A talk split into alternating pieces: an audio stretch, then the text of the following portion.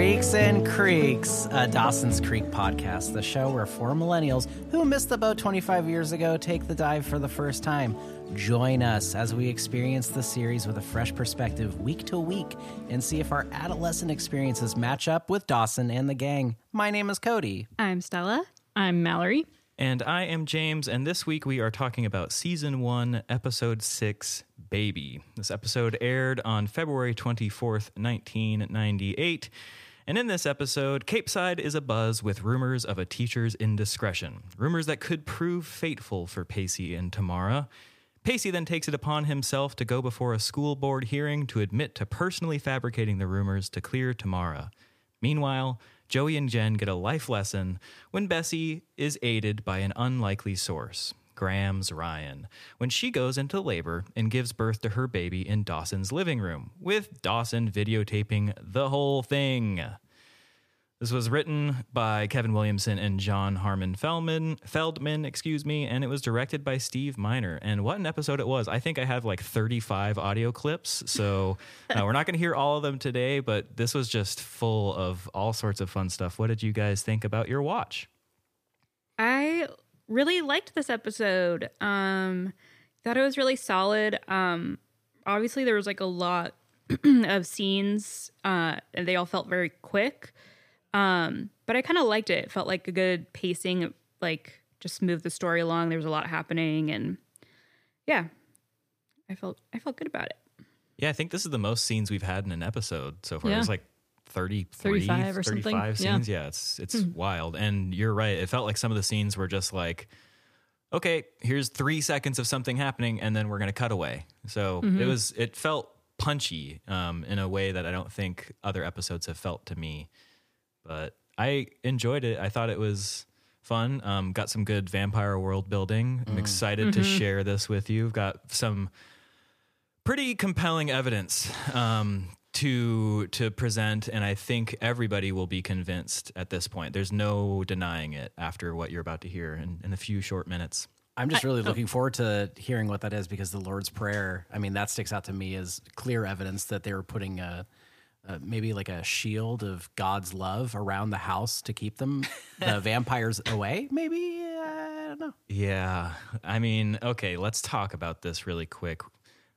Really I- quick, I want to go on for hours. I was so disappointed when we got to that scene and uh and Grams has them do the Lord's Prayer as Bessie is giving birth. I was just uh jaw on the floor, confused that um after everything we've had with like Jen and her stance on religion and her even what we see in this episode to then have that it just felt like so heavy-handed and just out of place Yeah, I, I mean, I definitely enjoyed this episode, except for I, I could have done without Grams pushing the religion on everyone. It was, that Oh, was did like y'all not main- know that this is a, a focus on the family Christian program? That's what I'm starting to starting to see here. I think. It kind of also seemed like Dawson took a little bit of a back seat in this episode. He offered some advice to, you know, lots of good advice, but he was kind of in the background as far as like plot lines went. Yeah, you know Yeah. what? I, I've been thinking about because uh, for me, this is probably my favorite episode so far this season. And I and Mal, I mean, like it didn't even click with me yet that it's probably because Dawson is in Yeah. it the least. Yeah. That's a good point. And yeah, another thing I noticed before we it's kind of about the first scene, but but I wanted to talk about it before we get into the first scene is that uh, I went back and looked at the beginning of each episode. The last up to this episode, episode six, every single um, episode has started with Joey and Dawson watching something in his bedroom. yeah. So I kind of wonder if that's going to continue or that's kind feels of like it. the end of like what we'll get into the first scene. of what happened in the first scene is like the end of like them watching something together, and Mm. yeah, Yeah, I think it's like they use that as like a really good. Esta- it establishes all the plot points that they're going to hit in that episode, but it's like a really good way to introduce uh just like the show. It's like every cold open is going to be in the room, and it's going to be them like almost very. uh There's there's no really like it's not it's all on the nose. Like Yeah, we're gonna yeah. talk exactly what this episode's going to be about. in a way. And interesting, you know, when when Mal kind of mentioned this to me, I I thought about it, and it every movie that they have watched in this cold open generally has um some kind of import importance to the plot like you're saying like it's not just the what they're talking about or the way that they're setting up the scene but the movie itself will be referential to the plot of the episode did anybody catch what movie Well, they were watching in what- the first scene here That's why I wonder if so they it's you can't really tell what they were watching. All you see is Right. the end. So I wonder. yeah. I kind of wonder if that signifies something because in the scene it's like the it's kind of like who which one is he going to pick? Is it the end of like Joey and his friendship where they get to like have these movie nights together or? Hmm. Interesting. I like Yeah. that. we'll have to track that moving forward but so far we're hitting six for six with episodes starting with a movie. So that's cool. I like that. That's fun. Yeah, taking a step back also from, I mean, we've talked at length about how problematic uh, the Tamara Pacey storyline is. So it's, I don't really want to get into that any further.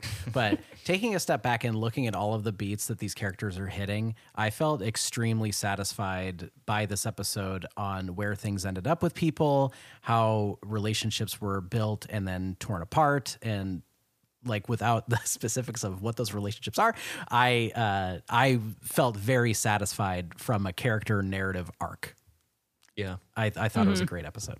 Yeah, it's true. There was quite a bit of development here. Um, does anybody have any thoughts before we actually jump in? Any more thoughts, I should say, before we jump in? I feel like it's good good time to transition into the scene by scene. Let's dive Yeah. in. Sweet. Well, the teaser for Baby has Jen and Joey over at Dawson's for movie night. As the first film finishes, Joey and Jen express the awkwardness of it all. Joey isn't vibing with Dawson and Jen, and Jen doesn't like encroaching on Dawson and Joey's ongoing movie night tradition. Jen drops some exposition tidbits and that her and Dawson have been slowing things down in their relationship, and Joey lets us know that Bessie's baby is due within the week. To settle the uncomfortable situation, both girls bail on movie night, leaving Dawson on his own. I just thought it was funny, like see you see Joey and Dawson on the bed, Yes. and then like okay, like this is normal, and then all of a sudden you just see Jen just like awkwardly on the side. on the chair. Yeah, it's like why Yeah. is I mean it's always like Joey and Dawson on the bed, but like if Jen's like the quote unquote girlfriend, like why isn't she on the bed? I don't know. It was just funny, made me laugh. I kind of wonder if the next episode is going to be Jen on the bed with Dawson and them watching a movie. Yeah. not not only is Jen not on the bed and sitting in a chair, it also looks like the most uncomfortable chair Oh, yeah. I've ever seen. This show, okay, this episode specifically has two very uncomfortable chairs meant for Jen and then another for Bessie later. Mm. So I, thematically, we're looking at uncomfy chairs. Weird. Weird. Yeah. I when that reveal happened and we we pan over to Jen, I w- laughed so hard. I was just not expecting that in the least, and it felt so Romantic?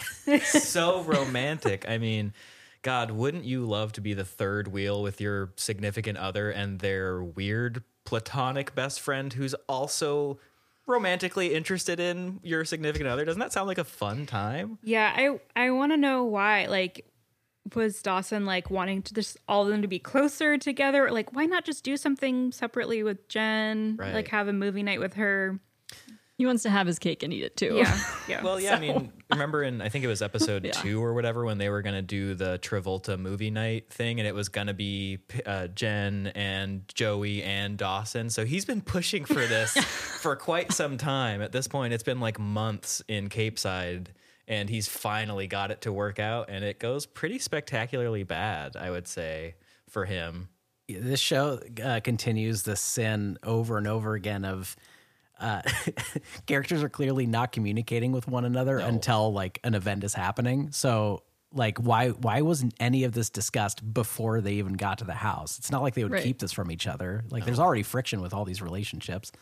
It's like they were all silent for an entire day, went into this room, watched a movie with no one talking, and then went, "Wait a minute, this is weird." Yeah. Also, like Jen and Joey kind of bonded last episode, Yeah. so it's like, what? Didn't they just become closer?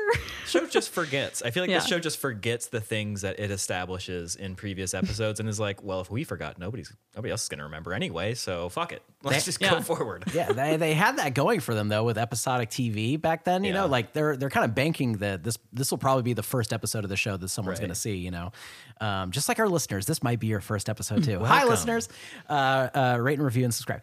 And um, uh, also, I think it's it's really important to note in this that Kevin Williamson once again is just squeezing himself in, and he puts a Scream poster up. Oh, yeah. I hadn't ever noticed that before this episode. Has that poster always been above his bed? I know there's the I know what you did last summer Yeah. poster in his room, but I never saw the Scream poster right above his bed anyway. Scream is new.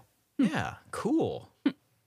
Well, after the intro, we uh, head out to Bessie Bodie Joey house, and Bessie is chowing down on a big green popsicle while complaining about the side effects of her pregnancy. Bodie assures her it'll all be over soon as the due date is on the horizon.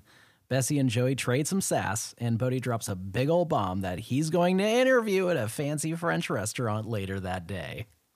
This was so confusing to me, that part, because I could have sworn that they owned the ice house. Yeah. They like the way that they were in, in that those previous scenes, it's like they ran the place. So is is he getting a second job or is he are they do they both just work there and like manage it at the ice house and he's getting like a new job? Yeah, I also Very had confusing. similar questions. I Yeah. was like, why does he? Why is he interviewing? I mean, maybe yeah, a second job because they need more money, or maybe Right. it pays better. But Yeah.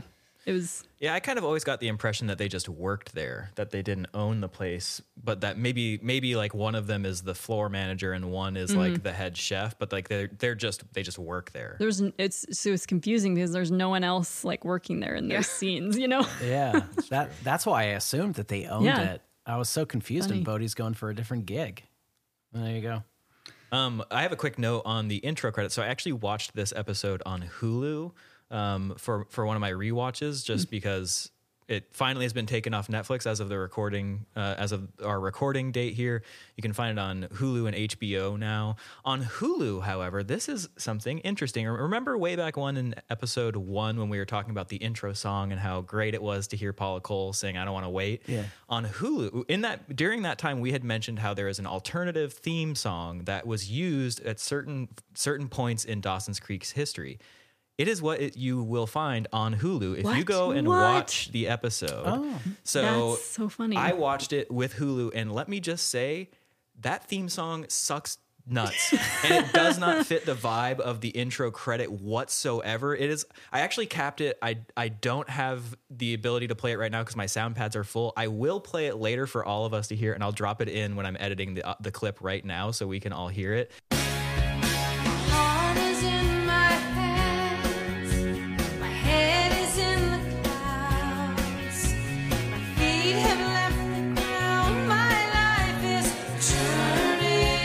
just doesn't match the, the the way they shot the intro credit so it's an interesting note if you're watching on hulu and It's you're like odd. this why is this the song well that's why they why didn't would get they do that? They Hulu must not have got They- the yeah, license they must to not have play gotten- Paula Cole. I guess I don't I know. Well, guess. no, I thought we talked about this. Well, we did, but in yeah, they brought it. I think that song you're talking about was on all of the platforms Mm-hmm. For a and while, then yeah. for a while, and then it was replaced by the original one again. I just don't know why Hulu so I won, hasn't. yeah, I don't know why Hulu Yeah. hasn't done that. Interesting. Um. Okay, so going back to uh, the uh, Bessie Bodie Joey house. Mm-hmm. Um. The only th- other thing I thought was funny was um. Bessie being so sassy with Joey, but like how she could move out. She's Yeah. like, Uh huh. okay, weirdo. So he- I agree, and this is, I think, um, this is my first. This is where I'm going to enter my first piece of evidence here about the vampire yes. plot. So we've talked about, you know, the fact that vampires run Capeside and that there's all sorts of paranormal and supernatural entities. That Gramps Ryan is a vampire hunter, Yes. um, and that potentially Grams is affiliated with this. So I'm just going to play this little audio clip, and then we'll talk about it afterwards, really quick. Here we go. This cannot last another week. It's inhumane. I don't sleep anymore. My legs are fat. My back is killing me. I feel like retching 23 hours a day. Did you know the average gestation period for the fruit bat is two months? Two months. That's fair. That's reasonable. Why can't I give birth to a fruit bat? Because we're about 80% sure you're human. oh, oh my god! All right. That's see? some serious evidence. Yes. Okay, so here's what I'm thinking. Bessie has a vampire baby inside of her. Yeah. Potentially Bessie and Bodie are both vampires. Somehow Joey is is scot free here, but she wants to give birth to a vamp. She wants to give birth to a fruit bat. Yeah, right. More like a vampire bat. Am I right? Also, eighty percent human. So, Yeah. What what a good scene. So I this also this scene introduces um, one of my there there are three th- things that I love about this episode. Uh, first, all the vampire lore. Yes. All right, we've established that. Second, town names. Oh my Oh. god, this episode is full of great town names. First, we have Hyannis is the town that um that that that Bodie is interviewing at the for the French restaurant. There's Yes. another name later that I'll, I'll mention. And then the third thing that I love about this episode is people's last names in Capeside, which I will point out at a couple points later on in the episode as well. But uh, yeah, what a what a what an interesting town is. I wonder if Hyannis is a real place. It must be, you know. But I, I just I didn't do any research. Me I'm so sorry. I'm I looked Google up it a right now. couple others. I'm not sure if I looked that one up, but yeah, the others are real. Hyannis is real. It's in Massachusetts, which oh, you know, that's This is where this Cape show's Side supposed is to- supposed to be. yeah. Yeah, so that's fun. Cool. Well, over at Jen's grandparents' place, Grams is cleaning Jen's room and comes across an erotic art calendar. Jen insinuates that Grams is being a hypocrite for her negative reaction and that the image of Christ is kind of sexy when he's naked on that cross. Grams thinks this is blasphemous and wishes Jen was just the good Christian girl she once was. But Jen says she grew out of it. This is the oh Yeah, I was gonna say this is the first time we see we see Jen's room, and it was like so exciting. I love yes yes. love her room. Uh-huh. That was fun. I love the like juxtaposition of like you can tell that it's a room in Grams' house that Grams designed that Jen's like trying to make her own. There's like you know like this floral wallpaper all over, but then like she's got a Depeche Mode poster up, and like there's like this creepy collection of dolls. Oh, those were some Jen's. shelves. she brought those from New York. and then like of course her lingerie, you know, on the bed. It's just, Yeah. yeah, it's a great great scene. in front of Capeside High, Pacey and his English lit teacher slash pedophilic lover, Tamara Jacobs, unceremoniously gab as students casually stroll by. Pacey complains that they never act like a real couple in public, having to hide their love away due to their illegal nature of their sexual relationship. And he invites her to Providence for the weekend so they can, air quotes, be free. Tamara thankfully doesn't think it's practical. So uh, this is the first time we see Tamara's car, I believe. So Yeah. she has a f- uh, red Ford Mustang convertible, Hell yeah. and I think this might have been a bit of a nod to The Graduate, possibly. Hmm. Um, Dustin Hoffman drives a uh, red convertible Alfa Romeo. Oh, So I didn't put that I don't know, together. but it That's would be like swapped because she's the, you know, the one that has the car, and I don't know. It- That's cool. It's pretty intentional that they have they have her in a Red red, Mustang convertible. convertible. Yeah. It's like you know. You know what's uh, crazy to me is that uh, th- they want to go out of town to pretend to be a real, co- or at least Pacey does. But if they went to a, a different town, anyone there would be like, "Hey, why is that a, a grown lady with uh, dating a child?" Yeah. Why is that 15 year old boy holding hands with a 40 year old woman? Is that his mom? Oh, well, they're making out. So I don't think it's mommy time. I think it's uh, some kind of strange relationship. I, I too call it mommy time when I'm making out with my parents. Mommy time. Um, I am just surprised that Pacey is this bold to be in the school parking lot having a open conversation with his teacher about Yet going on a again. romantic getaway out of town. There's like kids walking around them. What the Super fuck? bold. And he's talking about like every weekend they Yeah. have to lock the doors and close the blinds. Dude, every episode up to this point is them just being as casual as Yeah. hell in front of the entire town. in the in Main Street at a cafe. What are they doing? Well, they're talking about their relationship Across the street from his work, no Yeah, less. it's insane. In the high school boys' bathroom, Dawson questions a urinating Pacey if Tamara would really go out of town with him. Pacey zips up, declaring that she never really confirmed or denied the invite. He poorly checks the stalls to make sure no one in the tiniest high school bathroom on earth could be listening and tells Dawson that his relationship with Tamara isn't just about sex. As they leave, it is revealed that a student who looks as though they enjoy the music of Phish is standing on a toilet smoking pot and has heard the entire conversation. Was that young Cody in the bathroom stall? Teaser with a tweezer. I actually think you, uh, they, I think it was supposed to look like he was smoking pot, but if you pause it, he's holding a cigarette. yeah. Yeah. Oh, So he is brown smoking a cigarette. That's fun. Yeah. Yeah. But he's holding it like He's it's holding a it like joint. it's a joint, He's yeah. clearly supposed to be a stoner Right, from yeah. the way he's like, like okay, yeah. So, but I bet the studio couldn't let him have a hand rolled anything. This is before hand rolled cigarettes were like in popular culture as much. So I guarantee you the studio's like, no, no, no, no. He can't be smoking weed. He's got to be smoking a cigarette, which. How don't they smell fucking tobacco smoke in here? Yeah, like Are what? they like he's actively smoking and they're like, gotta be careful. You never know who might be in here. It's like, Yeah. yeah. You wouldn't check the stalls before you started this conversation. Right. And uh, yeah, I just had so much an- anxiety during this whole scene. I was like, I know someone's in there. Uh-huh. They're being so careless. Yeah, I love the idea that he that after we talk through all of the dirty details, now we should check to see if there's anybody in here. Like, what are you gonna do if there is somebody? Are you gonna Beat him up. like, Yeah. what? Oops, you heard all that. You promise you're gonna forget, right? You're not gonna tell anybody. I've got my Men in Black mind eraser, so like Pacey uh, checks the stalls and then sees one stall is locked and goes, "Yeah, I'm not gonna investigate that. I'm just gonna assume that." out of order. Yeah. Okay. Right. I remember that one. Okay. The memorable quote of the scene was Once I get my learner's permit, the, Oh my this God. woman is going to cave completely. Yeah, I mean. uh, You know, I'm 36 year old Tamara Jacobs, and I hear my boyfriend just got his learner's permit. oh my god! Boing, yoing, Baby. yoing, yoing. we can drive. then I could drive that. You can drive me around as long as I'm in the passenger seat. So cool. That's romantic, baby. we can we can practice driving together. Yeah, I can help you get your hours. That's so romantic. Also, even if that kid is uh, smoking a cigarette, be it cigarette or uh, weed or ciga weed, as Chris Tucker says in Rush Hour Part One, um, uh, they it would smell so intensely as soon as they stepped into that restroom. Why would they talk? Oh man.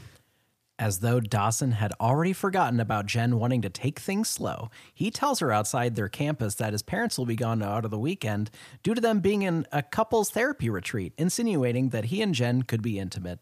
Jen changes the subject, revealing that the news of Pacey and Tamara has spread throughout the school like wildfire. Dawson races to tell Pacey and cannot deny to Jen that he already knew about the scandal. I am so confused how quickly this rumor has gotten around town or around school. It's been seemingly he has left the bathroom and is walking to class, and instantly Yeah. people are know about this. There must have been a class in between or something. There had to make- have yeah, been. there had to have been.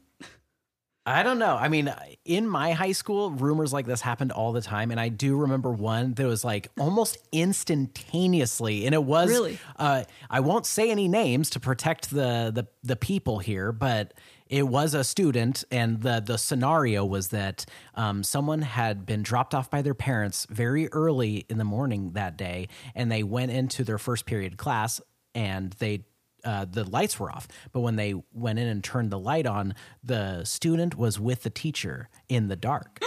and I think by like 7:30 in the morning the entire school knew. Wow. Like it was instant. And this is like before people even had like cell phones and like Right. were texting Yeah. each other. So, yeah, it, I mean, They were playing telephone, Yeah. yes. The old school game. the old school game. Also, my favorite game of all time. Really wow. Yeah, my, my recommendation this game, my recommendation this episode, the game telephone. oh, another thing too, Capeside is supposed to be a town of uh, twelve, uh, but this campus has more students. Like every episode, there's Yeah. An added eight hundred Yeah. students. This, I mean, like quickly with this in the next sequence, it shows them outside where there's uh, tw- twelve thousand students. uh, they can't even move. It's like Disneyland, and then then the next scene, they're in the hallway and they can't move because there's so many people. Yeah, it feels like a college almost. Yeah. like that, that amount of people. It's and all, it's a beautiful campus Yeah. too. Yeah. It's like a brick Yeah. building Yeah. that was built 400 years ago. It's gorgeous, and, and and you're right. Like when they're, especially in this next scene that we're about to talk about, it's like shoulder to shoulder people the entire fucking hallway deep, just like bumping into each other, jostling each other. It's like, is this a the county high school? Just like everybody from all of the nearby towns goes to school here, because it makes the town look like it's like a college town, but And but then every there's only one ambulance. Right. or whatever. Yeah. like what? fun time. Yeah, there's one ambulance. There's one uh, candle store that sells uh, bird feeders, and uh, there's one uh, diner.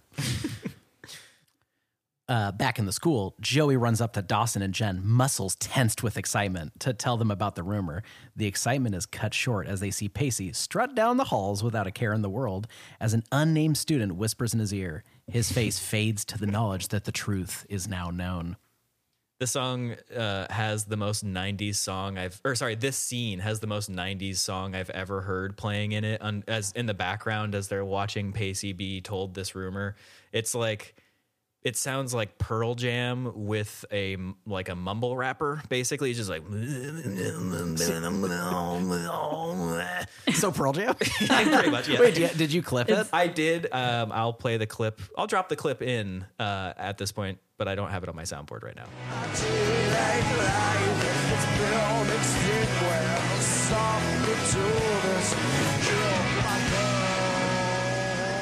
It's called Insecuriosity. That's the That name of the song. Awesome. Yeah. Beautiful name. Um, I also wanted to mention at the beginning of the scene uh, when Joey approaches them, she looks very excited about this rumor. Oh, she's Yeah. so she pumped. is very pumped. so thought that was interesting knowing what well you know what we've been kind of tracking her and Pacey what's Yeah. going to happen with them so that I mean, she's like oh Pacey there's a rumor about Pacey you know Ooh. yeah, yeah. To that, I So, feel like yeah. this episode solidified. Like up until this point, I was like, I don't see it, but now after this episode, I'm like, yeah, they're gonna be Mm-hmm. Yeah. together in like an episode or two. Oh yeah. yeah Dawson and Pacey find shelter from the storm in a storage room where Pacey's doom is beginning to boil to the surface. Dawson tells him that he should just act as though nothing's the matter as a way to stifle the rumor. Um, I love Dawson saying it's not that bad. I was like, okay, Dawson, in Yeah. what world? It's only a felony. but I, I, I kind of thought his advice wasn't that bad. Like, Yeah. yeah Oh, that's the yeah. best way to handle it. yeah, the, he says the only thing worse than a rumor is a substantiated rumor, and then he tells him to, you know, just kind of act like it's not, it's nothing. So I thought that was good advice for a friend. Yeah. I thought it was good advice. Dawson somehow manages to not be a total fucking moron in in this Yeah. in this episode and like you kind of mentioned earlier Mal, he's almost the voice of reason throughout the whole episode, which Yeah. is interesting. yeah, he's uh, changed after that storm Yeah. where Yeah. he got some really like great advice from Gramps. Yeah. yes. Yeah. Um, this this scene is the first time I think we get confirmation of um, my third favorite thing, which is people's last names. The kid that's in the the bathroom smoking something, a stinky little a little stinker stick. Um, his name is Kenny Leverton, which Leverton is. Gotta be the most made up last name. Oh, just wait till the, Oh, the yeah. last name in another scene. Yeah. I want all the Levertons out there to rate, review, and subscribe. Yeah, don't. I'm sorry. If your last name is Leverton, you are a real person. I didn't mean to invalidate your existence. Also, did anyone see the the stick? It looked like a sticker or like a bumper sticker on Yeah. the cork board behind Pacey that said, "quote Human dart boards." I have What- it written down. I've been Googling like crazy because it looks like a band sticker Yeah. or like a band name. Like, we're the Human Dartboards. Uh, cannot find anything. Human Dartboards, rate, review, and subscribe. Please let us know if you're in a band. I can't find your stuff on anything. If you Google human dartboards um, and look at the images, you get a lot of fun stuff, which is mostly a man wearing a dartboard costume. That's pretty fun. um, yeah, I, I thought that human dartboards sticker was uh, interesting. And there's also a New York Jets sticker on the cork board, which is fun. Whose office is this? Like it's a janitor's closet or something like that? That's what I thought. Yeah, or PE teacher or something like that. Yeah, it looks like the room equivalent of every drawer in every household where you just put everything The in. and you stuff don't- drawer. Yeah, yeah. It's like this. is This has Yeah. batteries and uh, an old cell phone, and yeah. Just thinking, like, if you're if you if you want to be in it like in a cool anonymous punk band, you name your band something that if you Google it, you're just gonna get a million different Right. things. I'm gonna start a punk band called Owl Costume. well, Pacey leaves the storage room, casually strutting as though to say, I'm not sleeping with my teacher, which instantly fails as every student in the hall points and laughs at him. As Pacey reaches the end of the hall, he leans against the wall in despair. Anybody catch those dare stickers on Yeah. that, Yes. that cork Mm-hmm. board? That that brought me back. Yep. Are you uh, all still resisting? Yeah, definitely. Dr- drugs against Dare to dare. No wait. Drugs. What's this? Drugs and Oh, I was alcohol gonna say- I was resistance gonna say- education or something. And then the dare to keep kids off drugs is like their um, quote. But yeah, I did think Pacey's swagger was a little bit inspirational. I don't know if anybody else felt that way, but I was like, I could use a little bit of Pacey's energy in my daily life. So I was wondering what the shooting schedule was like for this sequence and then the sequence before when he was walking through the halls and that student went up to Right. whisper in his Yeah. ear because he's walking the exact same then. So I think Yeah. that was just like either his regular walk or he- he was just like, I'm just going to walk like this in every scene Yeah. because I don't want to mess up like whatever sequence I'm supposed to be strutting like this. That was pretty cool. I mean, he is walking like um like a cartoon character. I mean, he's got like this big fucking shit-eating grin on his face and he's like bopping his head forward like a chicken pecking the wind and he's just like, "Hey, yeah, you over there, finger guns." And like fucking he's like so this is not how he normally walks. So if he's trying to play it off like nothing's happening, I think this isn't the right way to do it cuz Yeah, every soon if like if they didn't even know about the rumor, they'd be like, I think Pacey had a stroke. Yeah. Like he has he has like the DreamWorks animation smirk and his back is like leaned so far back that is like uh, yeah, it's cartoonish. my read would be like, "Oh, so he's heard the rumors and he's proud of it." yeah. He's like, yeah, that's me. yeah, guys, I fucked her. uh, and I think this is where we go to our first commercial break. So, Donut time. donut time. Donut time. We'll see you on the other side.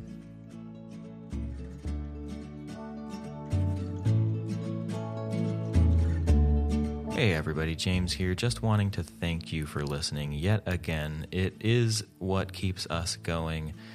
Now, if you are enjoying the show, if you've followed us online, if you've subscribed already, it's not the end of the world. There's one more thing you can do. You can tell a friend.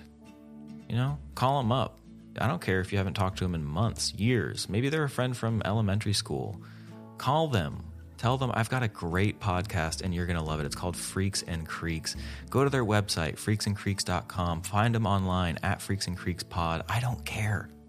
I don't care what you do. Just tell them to come and check out the podcast. They're going to love it. And then you're going to be the cool friend who gave them a great recommendation. And isn't that amazing? Thank you so much for listening. Enjoy the rest of the episode and go tell your friends about this show. And we're back. In Tamara's English Lit class, she's trying to teach a section on Romeo and Juliet, but the students laugh and make not so nice jokes about her affair. When Pacey enters the class, the mockery is turned up even further. So, is it a requirement of for living in Capeside to have a fucking ridiculous last name like Mr. Twitchell, as we're about to hear in this Yes. clip? Like, let's, just listen to this. Hey man, settle a bed. Real or silicone? Keep up the running commentary, Mr. Twitchell, and I'll see you after class. This is the, it's the best name for a smartass student. Mr. Twitchell. So embarrassing. Yeah. Sounds like, it sounds like a Primus song. Mr. Twitchell.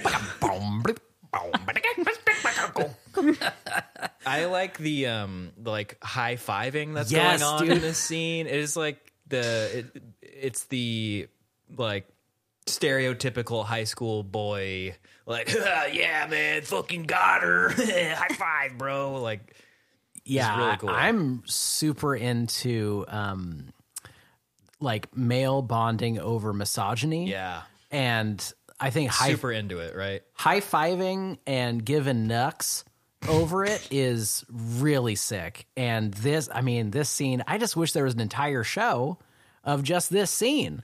I want, I want more forbri- forbidden fruit jokes. real or silicone Uh, see after class. You promise? Yeah. Pacey silently broods on a bench off the boardwalk, and Joey joins him to lift his spirits.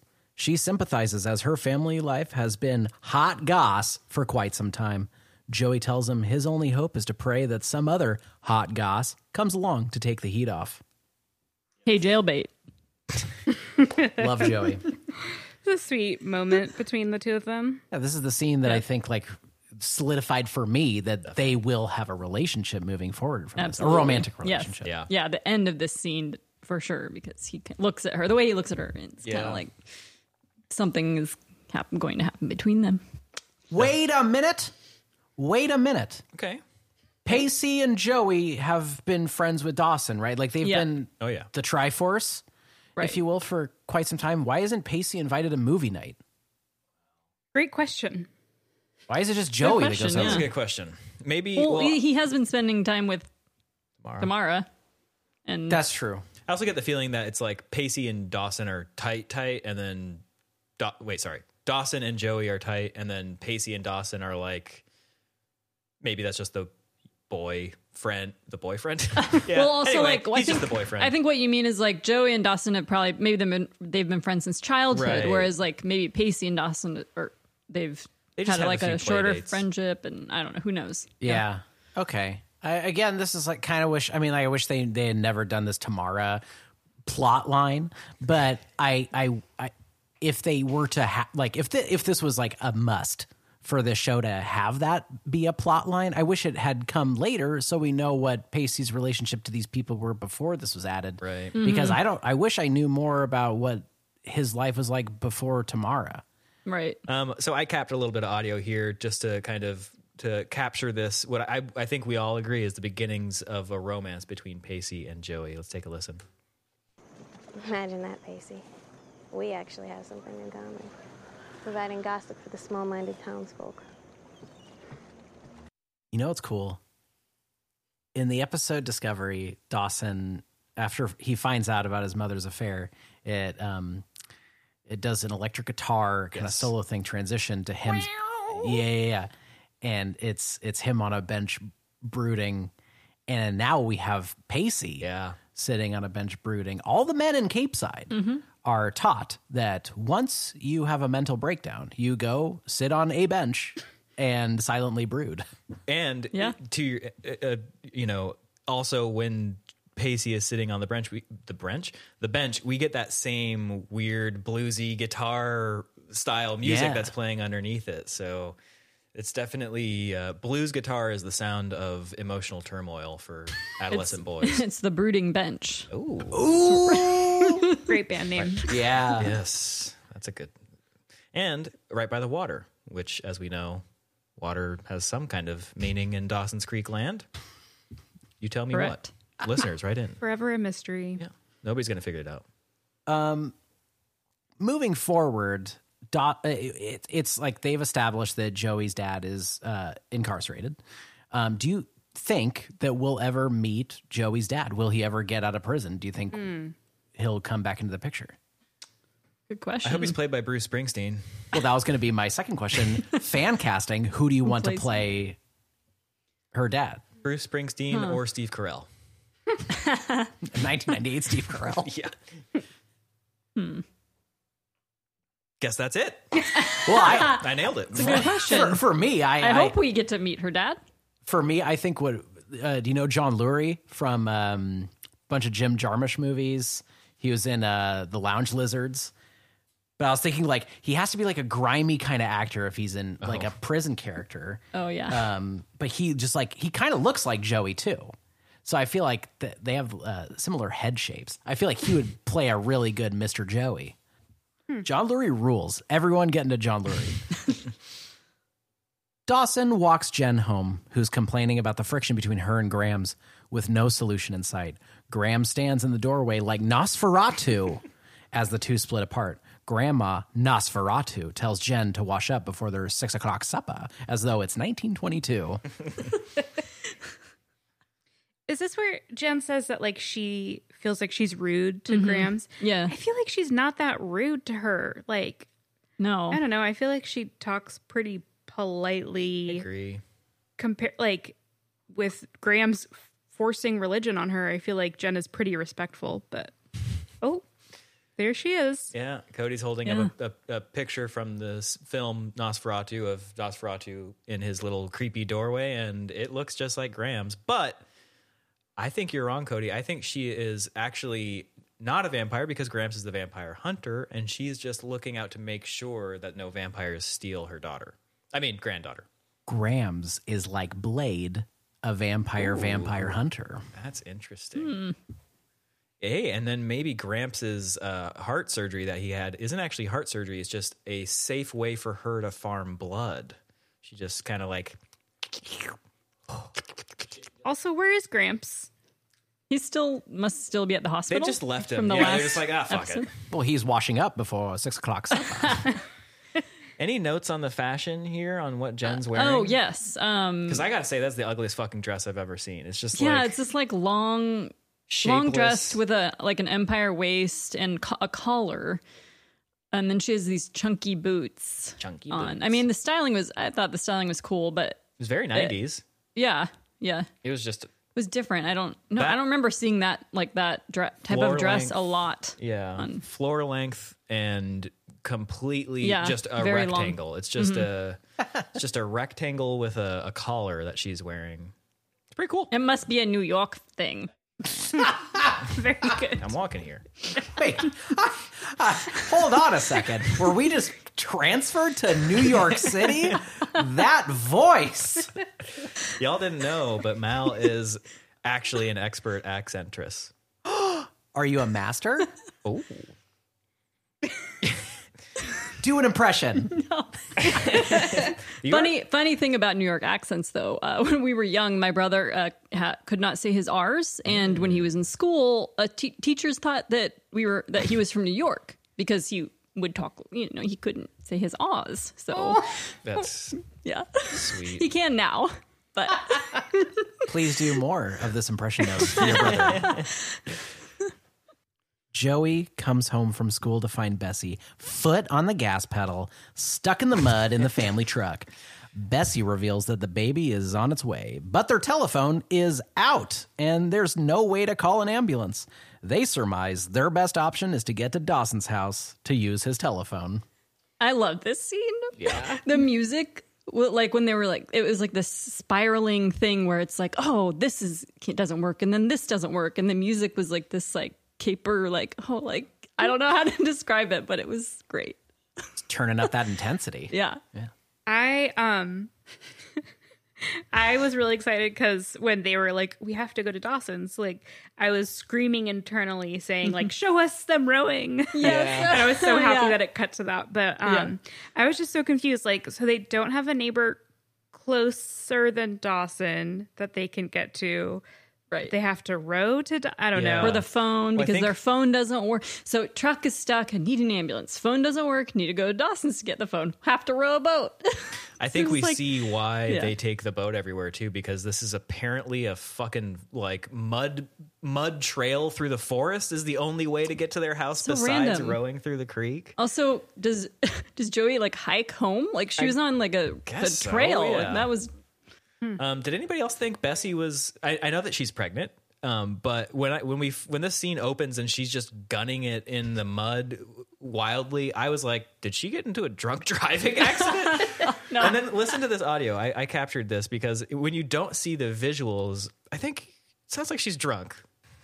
Bessie, I'm so glad you're here. what happened? Are, are you okay? Oh, it's nothing really. I just had one too many drinks and the, the road got away from me. Joey, I'm sorry. I had three, Four Lokos. also, the way Joey says Bessie, I know. every Bessie. time in this episode, it sounds like that. oh weird. She's always Bessie. Bessie. Bossy. Bessie. Bossy. Bossy. Bessie. Weird. It's like she's a Pokemon named Bessie. Bossy. Bossy. Making Mal's dreams come true. We see Joey once again rowing a boat on the titular Dawson's Creek. This time, she's rowing Bessie to Dawson's house. Bessie complains that she isn't going fast enough, so she takes the oars to do it herself. Joey proclaims that the boat is sinking when in fact Bessie's water has actually just broke. Patting myself on the back. I called this. You did. I felt concerned about Joey being an idiot uh, for not understanding. Like, Yeah. she's like, "Yeah, the boat's leaking," and and Bessie's like, "That's not that's not the boat leaking." And Yeah. Joey's like, "What is it?" I wonder if, Did I uh, if I wonder if they had her say my water broke, but they cut it Mm. out because they just kind of you know were to assume obviously that that's what it is. What time of day do you think it is as they're rowing? Dude, this makes no sense. Oh, this no, it episode, doesn't make any sense. I think, takes place over the course of a day, which a lot of events happen.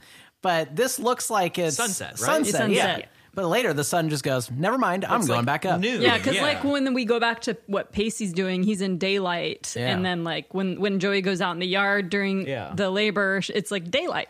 and but then inside the house, it's like kind of like it was during the storm. It's like kind of dark and brooding. The- Yeah. Yeah. the- it wasn't until probably my second or third watch where I was like, oh wait, it's not nighttime when she's giving birth. It's actually still daytime. Daytime, yeah. But the sunset really fucked me up. I was really confused. I mean, it, it was beautiful. it was gorgeous. It made me want to go canoeing. Yeah, I bet. I mean, like they're you know they shoot it and they're like, yeah, fuck it. Like it looks so good, we can't lose this shot because it did look really It was- pretty. Yeah, it was gorgeous. But I imagine, I mean, so this is all taking place. Okay.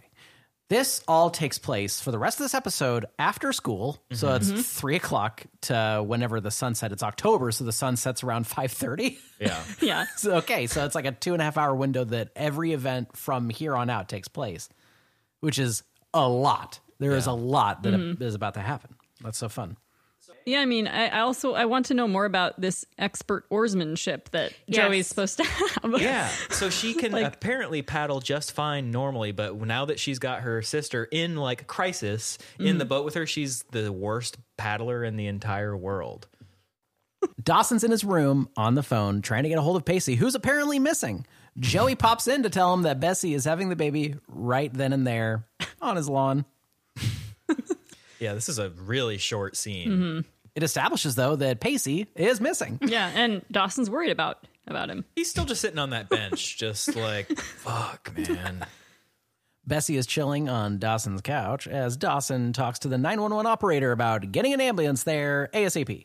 He learns the horrible truth that, due to a massive pileup on a freeway, an ambulance won't be able to get to them for quite some time. Bessie grabs the phone and accosts a 911 operator who is most likely making minimum wage and has no control over the traffic jam. Joey also lets everyone know that Bodie has already taken off to his interview and is unreachable.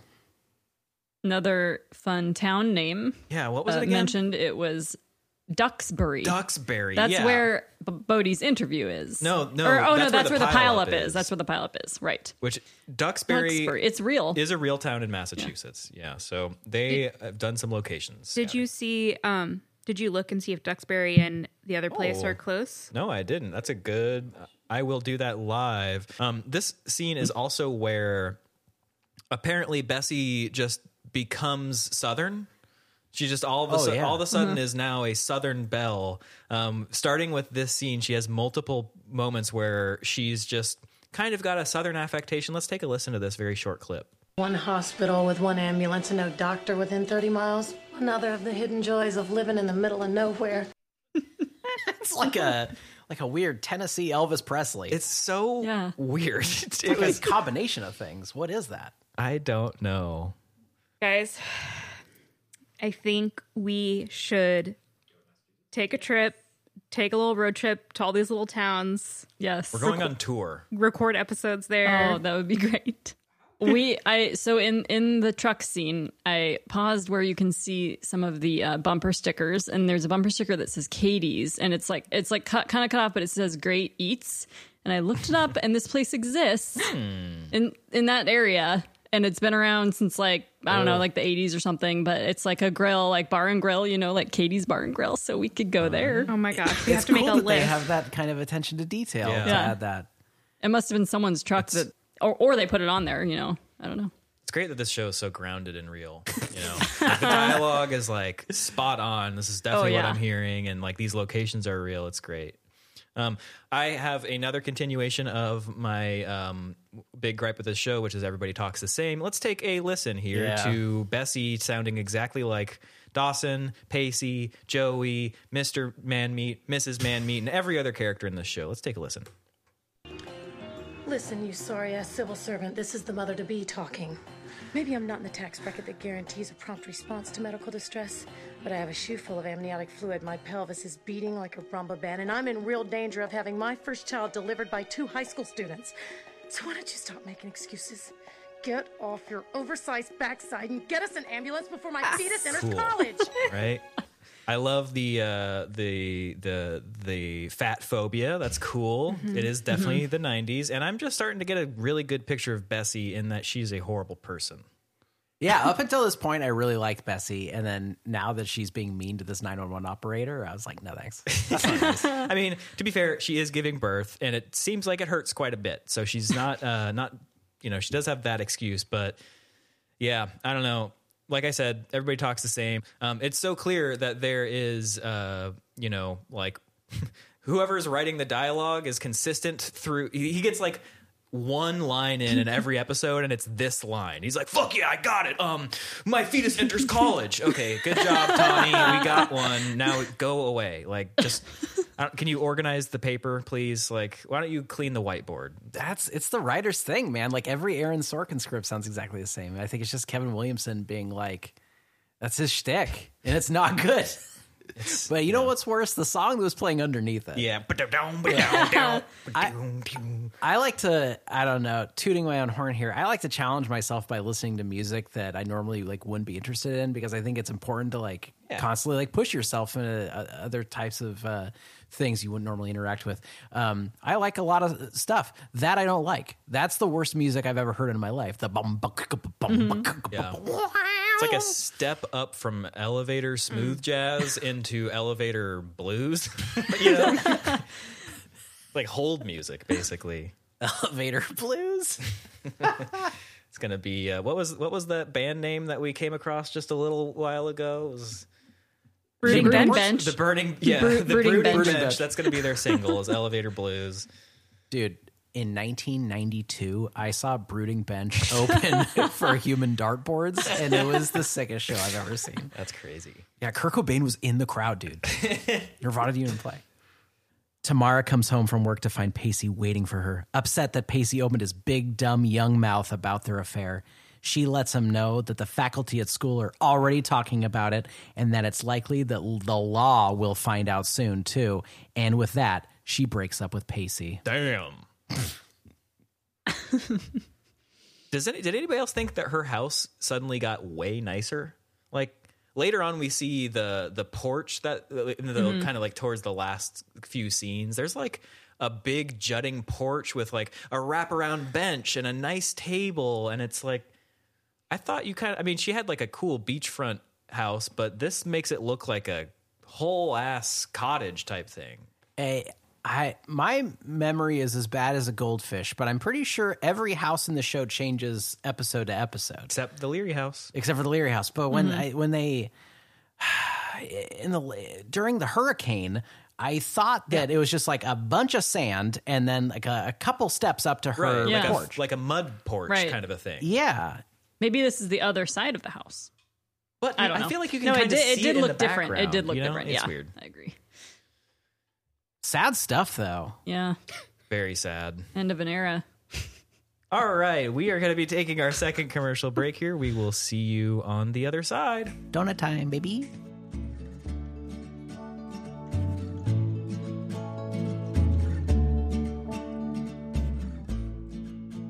Hey everyone. Just wanted to thank you for listening. It really means a lot to us. If you're enjoying the show, consider subscribing so you never miss an episode. Or if you've already subscribed, go ahead and give us a rating. It only takes a few seconds and it can make a huge difference for our show. So thanks in advance. Back to the show. We're back. As Bessie agonizes on the couch, Joey pulls Dawson aside to say they're too young and naive to know what to do to help Bessie. Dawson says there has to be someone in the town who would know what to do in the situation. Oh, oh, I forgot. Okay, I forgot about this scene. Uh, oh no, I didn't actually cap it. Um, I really liked Bessie's like primal scream that she lets out in this. That's the only thing I I forgot basically everything else about this. It was a very but- quick scene. it was like fucking. It was like that scene in uh, Total Recall where that person's head explodes. It's yeah. like, yeah. Uh, I don't know much of her work. That actor has she ever been in a horror movie? Bessie? Yeah. Not. I don't think she's been in anything else. Like Wow. She looks uh, so barely because I remember I looked. I tried to look into it. You know, for the first episode, for our first like recording, Yeah. and I couldn't find much.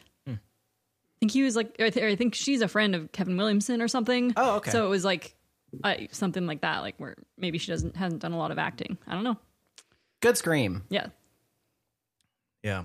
If she's a friend of Kevin Williamson's, I wonder if she's a friend from North Carolina or wherever they're Yes. from, and that explains her weirdly Yeah. southern I, accent. I believe that's what, or they went to college together or something. Th- There was something where they were from the same er- Yeah. area, and yeah, As Jen studies in her room, she looks in her desk to find the Word of God in book form. Pretty cool.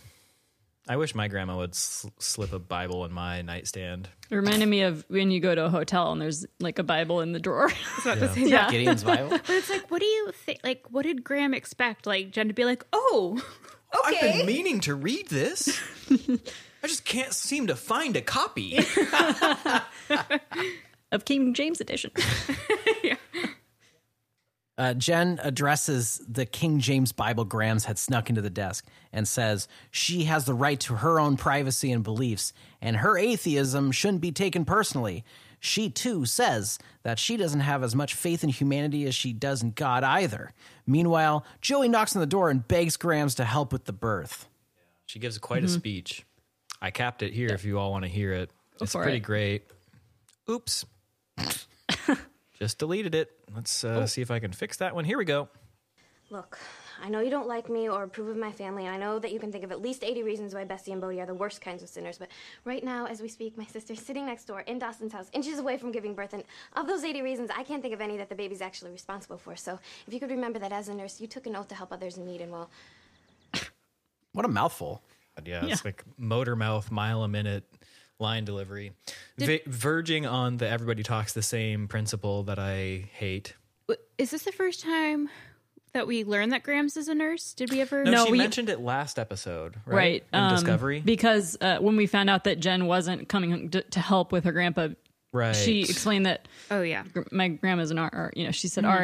RN. Like, yeah. So It's pretty much only it only that plot point only exists for this episode. I feel like there will never come a time where Grams' being a nurse is going to be relevant to the plot again mm-hmm. after this episode. Mm-hmm. I'm sure. As Pacey walks home like a Charlie Brown dunce, his bastard cop brother, Officer Doug, rolls up and informs him that while he was getting a haircut, the rumor of the affair between Pacey and Tamara was discussed. Doug's version of the rumor paints Pacey as a liar, and he wonders how Tamara feels regarding the slander.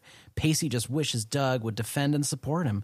Doug drops the bomb that Superintendent Stevens is having a board meeting regarding pressing charges against Tamara. I feel like throughout the last couple episodes, we're, you know, learning a little bit more about Pacey. It just sounds like, you know, everyone in his family is just really hard on him, not very nice to him. Mm-hmm. Um, so yeah, just you kind of get that little insight that like Pacey's like, you, Yeah. it'd be nice if you like stood up for me and supported me. Right. yeah. Um, so you know, we're starting to maybe like sympathize with him a little bit more. Maybe. I don't know. I, I did capture that audio. I want to play it. Let's listen. And you know, just as a matter of curiosity, did it ever occur to you, just for a brief moment, to defend or support me in this conversation? Does the Witter family credo prevent such a. He's? Data. That's Does the really Witter family Yeah. does the Witter family credo prevent such emotions? Like he is a android. Sounds like his family is too. yeah. Now I would just like to quickly correct uh, you, Cody. You called him Officer Doug. Oh, what is he, Deputy Doug? He's Deputy Doug. Okay. Deputy, Deputy Dougie. Dougie, If yeah. you are nasty. Uh, yeah, I am a nasty Pacey man. has called him Dougie a few times. So Yeah. yeah. What's the difference? I don't know anything about anything. Well, um, it's alliterative. No That's- idea. That's the major difference. Yeah. Um, so you all, I, I was wondering on my rewatch. So we are familiar with this concept of like the thin blue line and cops look, you know, the blue wall and all that stuff. Cops looking out for other cops by giving, by making up things for them.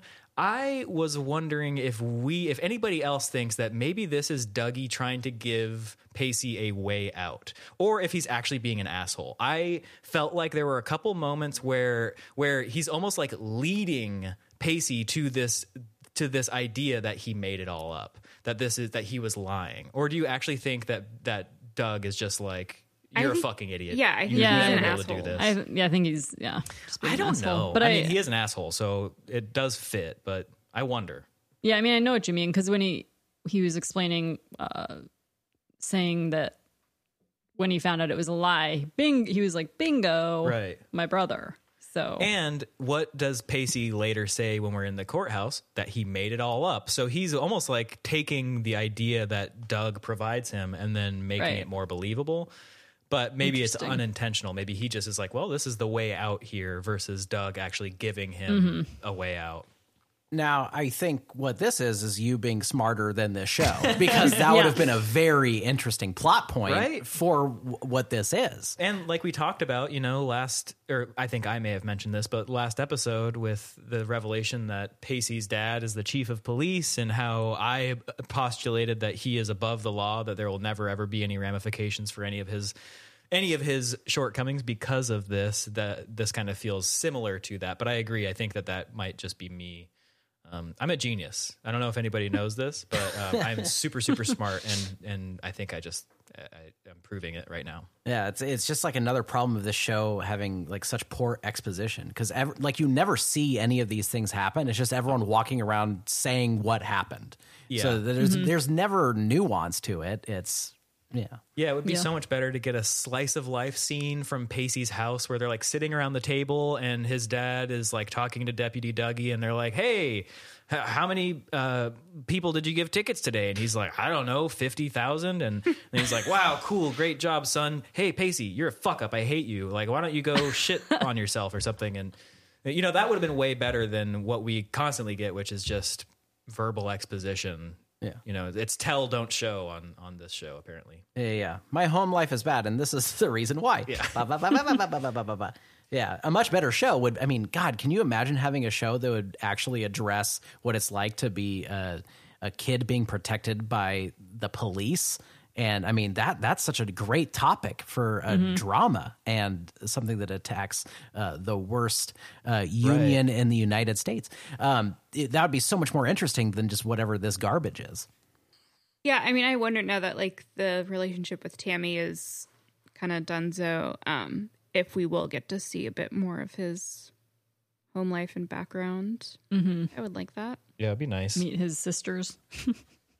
Three sisters, one brother, daddy chief of police. Do we mm-hmm. know what his mom does? Not um, yet. Not yet. Okay. I'm gonna say she's a prison executioner. Oh, okay. I'm going to say she's a realtor. well, oh, and then another thing I just thought, it, like, okay, he has three sisters. They must all be younger or grown Right. because we would have seen probably seen them in high school with him Right. if Oh, they right. were his age. Well, they are Right. menstrually diverse, yep. so we know mm-hmm. that too. Mm-hmm. Which, As Means they in the have pilot. to be, you know, at least Yeah. in their teen years. Yeah. yes, As though he surpassed his influences to become a more transgressive filmmaker like Gaspar Noé or Lars von Trier, Dawson pitches Bessie that he should film the birth. His reasoning being that Bodie will want to see it. Joey brings in Grams and Jen to help to the revulsion of Bessie. As the contractions get worse, Grams starts ushering orders and moves Bessie to a very uncomfortable looking chair, as well as telling her to shut up during the process. yeah. Not only does Dawson say that this that Bodie would want to see this film, but that without this film, he would forget about his child's birth. Good reasoning. Really Yeah. good reasoning, and I'm pretty sure that is true. Like for any father who doesn't see their child born, they're just like, "How did I get this thing? Where did you come from?" Were your births uh, filmed? Mine was. Have you watched it? No, I tried to once, and my parents were like, "Are you sure?" I don't think mine was. There, I've seen photos. I don't know if mine was filmed. I was a C-section baby, so uh, Uh, I don't. yeah. Was it filmed? How, do people film C sections? Well, I was a C-section baby, and it and my It was mouth filmed? Oh my so- Oh, really? Yeah, Okay. we Okay. for our Patreon listeners. yeah. Sign up to our Patreon so that you can watch my birth video. Did anyone catch when Dawson said conflict? Perfect. Oh yeah, that got a legitimate Oh my laugh out of me. I loved it. It made me oh. feel ill. I feel like Dawson doesn't know what happens in a childbirth. No, no, You know, like he's signing himself up for this, and pretty soon he's going to be like, "Oh fuck." Remember the movie Pleasantville and how everyone in that world is so like they're in a sitcom, you know, from the 50s, so they don't really know how the real world works. That's what Dawson is. Mm-hmm. Um, also, I just I thought it was silly that like Bessie is um so not down with Grams' helping. Yeah. It's like, yes, I understand she's not a great person, but wouldn't you like to have a, an actual health professional Right. Right, yeah. help you Or instead would of you rather have Dawson's hands Right. up in there while he's filming too? Like point of view, doctor. And she did anyone catch that she called Joey Judas? Yes. Essentially calling her a traitor for allowing Grams to be there.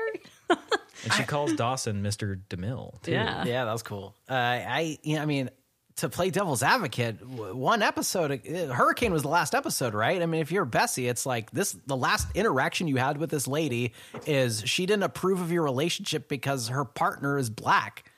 I mean, Like, yeah, that, I would be like, "Ah, I don't know about this lady. yeah, but they also I mean they were being pleasant towards each other. I feel like In the last episode. I mm-hmm. totally agree. That's I, Yeah. I had kind of noticed that that like Grams was really focusing her ire on Bodie, Right. but Bessie was like kind of diffusing all of the tension. But then in this episode, Bessie's like, she's a borderline racist old woman who wants to kill me, or so I don't know what she says, but it's like, we're, I thought you were really good at hiding this last episode. Mm-hmm. Again, the show forgets the things that it, it introduces for its characters. It just sucks that like Grams continues to be like the beacon of light for all these people. She's mm-hmm. such a bad person. She's a. They even call her a borderline racist, but what does she do? She delivers the baby and she guides them to Jesus mm-hmm. too. It's so obnoxious. You think Kevin Williamson would know better? I don't know. yeah. wh- What was he doing here? At the Capeside Town Hall, Pacey finds Tamara with her attorney, Caroline Fields, who informs him that Tamara will no longer speak to him. The only way he will be able to communicate with her is through Caroline. In poetic, dramatic fashion, Pacey tells Caroline to tell Tamara that he's sorry. two things. One, Pacey calls her Tammy multiple times.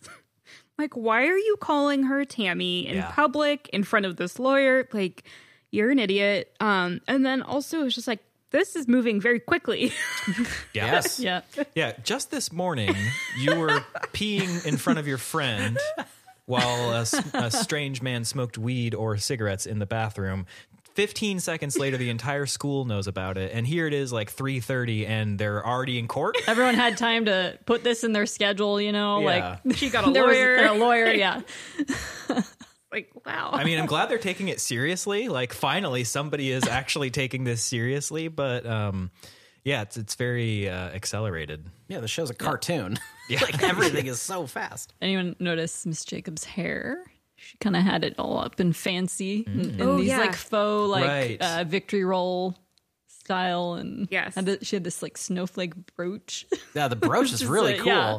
yeah, I miss the brooch. she was ready. La- later in this episode, uh, Tamara describes Pacey as intelligent. And throughout this episode, Pacey is not intelligent. I mean, like we've said, like their relationship is very open for him. He doesn't care. Tammy, Tam, hey, Tam. It's wild. Yeah, it's very odd. Dawson continues to film the labor experience, yet zooms in on a forlorn Joey sitting far away on a couch. He runs to her, tells her that it'll be all okay. Let's listen to this. Okay, all right, that One more time, please. Oh yeah,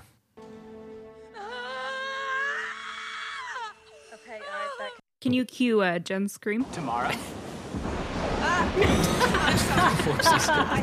wrong scream. Um, where is that? Where did you go? Here it is. Man.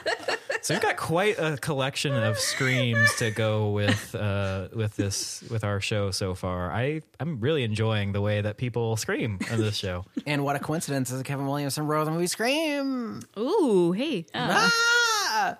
Um, I think uh, early on, like a few episodes ago, we talked about like if anyone were to die, who would it be? I think I said Bessie, Mm-hmm. and obviously she's fine. But I felt like this was kind of setting up like, Yeah. oh, like she's Oh, not yeah. going to be okay. Something might happen to her. So for a moment, I was like, hey, Yeah, I definitely Mm-hmm. thought that we were going to get uh, Bessie dying in this episode and them rescuing the baby and then Bodie coming in being like, I got the job, Bessie. Oh, no. I'm going to work at Red Robin. In the town hall courtroom, Superintendent Stevens grills Tamara about the rumor. Right before Tamara can weigh in on the truth, Pacey bursts in to cut her off, saying that he made the whole thing up, monologuing about how being with Tamara was something he fantasized about. And for the record, Pacey proclaims that the relationship never happened. yeah. I mean, again, I was just like, wow, this whole thing is just going real quick. Like this is wrapping up. We got a conclusion. the least convincing speech that has Oh, ever yeah. occurred. Like, if I am the superintendent and I'm weighing whether this happened, and the, the one of the people involved is like, "Would I fuck her? Hell yeah!" But she just won't. She just won't. Like, so I just totally made it up, guys. But like, super in love with her. She's so cool. I I'm just too young. I'm just too young. Yeah. You know, Yeah. it's like. That cool. So you you guys fucked. This is that's definitely what I'm picking up here. You know, it's just mm-hmm. Also, like, wouldn't they have interviewed the student that heard Oh, yeah. everything? well, he was yeah. Yeah, what is right, the yeah, yeah. actual process when this happens? Not it's not what we saw. I, I don't know anything about anything, but I'm pretty sure there's not like a, a panel, Right. like the school board, air quotes. like, uh, who are all these people? They all came. It's like the Are mafiosos. watching American Idol? Yeah. and I mean, I'm not a lawyer, I'm not a legal professional, but I'm pretty sure that they wouldn't just be like, "Oh yeah, you you just want to talk? Yeah, yeah, no worries, man. Come on in." Like her lawyer is just like, "Oh, well, there's nothing I can do about this one. Let's just see what happens. Who knows what he's going to say? Fuck it, let him go." And also, that I mean, I described this as a courtroom earlier, but I don't really know what room this is. It looks like a war room because everyone's sitting around in an oval. And It's like a town hall room or whatever, you know, like a conference room or Yeah, something. and the only law people there is the lawyer, uh, and there, there's no like, there's no judge. It's just one guy, a superintendent, who I don't Yeah. think should be qualified to make a judgment. Because I mean, what is the judgment of this? So Right. if they even come to a conclusion, is the judgment? Well, we're going to go tell the cops. like, Yeah. what, what is it? Yeah, I don't know. As Grams and Jen double team birthing duties, Jen fearfully declares the sight of a lot of blood, which obviously freaks out Bessie. Dawson tries to calm Bessie's fears, but Grams kicks him out of the room for being a ding dong. Joey runs out of the room distraught. As Jen comes back to the scene, she questions Grams about the excess blood, to which Grams says that while there definitely is a little too much gore, she says Jen needs to have faith and she needs to help. So I have a totally different read on the whole blood thing. Let's take a listen real quick. What? Did she say blood? She's thirsty. Yes. Did she say blood? give it to Jen Jen also says, I know what a lot of blood looks like. Why do you know what a lot of blood looks like? Yeah, what is that supposed to mean? Yeah. and like related to giving birth, like, do you know what that looks like? Clearly not, because there's a the the scene later when when the baby is crowning. Jen's like, "Oh my god, I see it! Oh, like I can see the baby's head. All right. Well, it is that time yet again. Everybody get out your tambourines and your snappers because it is uh, snapper. Uh, it's time to go to our commercial break. We'll see you on the other side. Oh, cool. I found my snapper.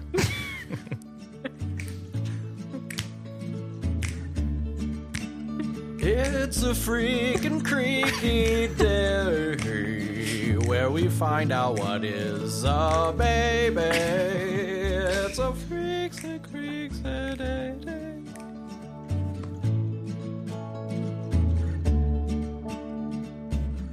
Did you know that one day all of our souls will be sucked out of our bodies and placed into Mark Zuckerberg's metaverse?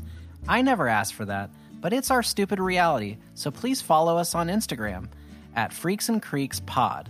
That's an at sign F R E A K S A N D C R E E K S P O D, just like the Christian nu metal band from the late 90s. Hey, That's when Dawson's Creek was on the air. Back to the show. And we're back a dinosaur story. Bessie is experiencing a lot of excruciating pain, but there's no medicine. As an inadequate replacement, Grams begins reciting the Lord's Prayer. At first, Bessie isn't into it, but Grams says it's for the baby, which instantly changes her mind. As she joins in to recite the prayer along with her, shockingly, Jen jumps in as well to beg the evangelical deity his mercy through repetitive phrasing and ritual. Bizarre. I can't remember if this is um this happens in this scene. T- like Grams tells her to push, and Bessie says Push Push what? what? Yeah. That was the scene before I, I had written that down as well.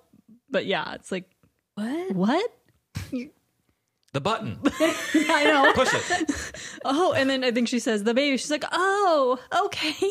Oh. Like I don't know. I feel like anyone would know that pushing. Mm-hmm.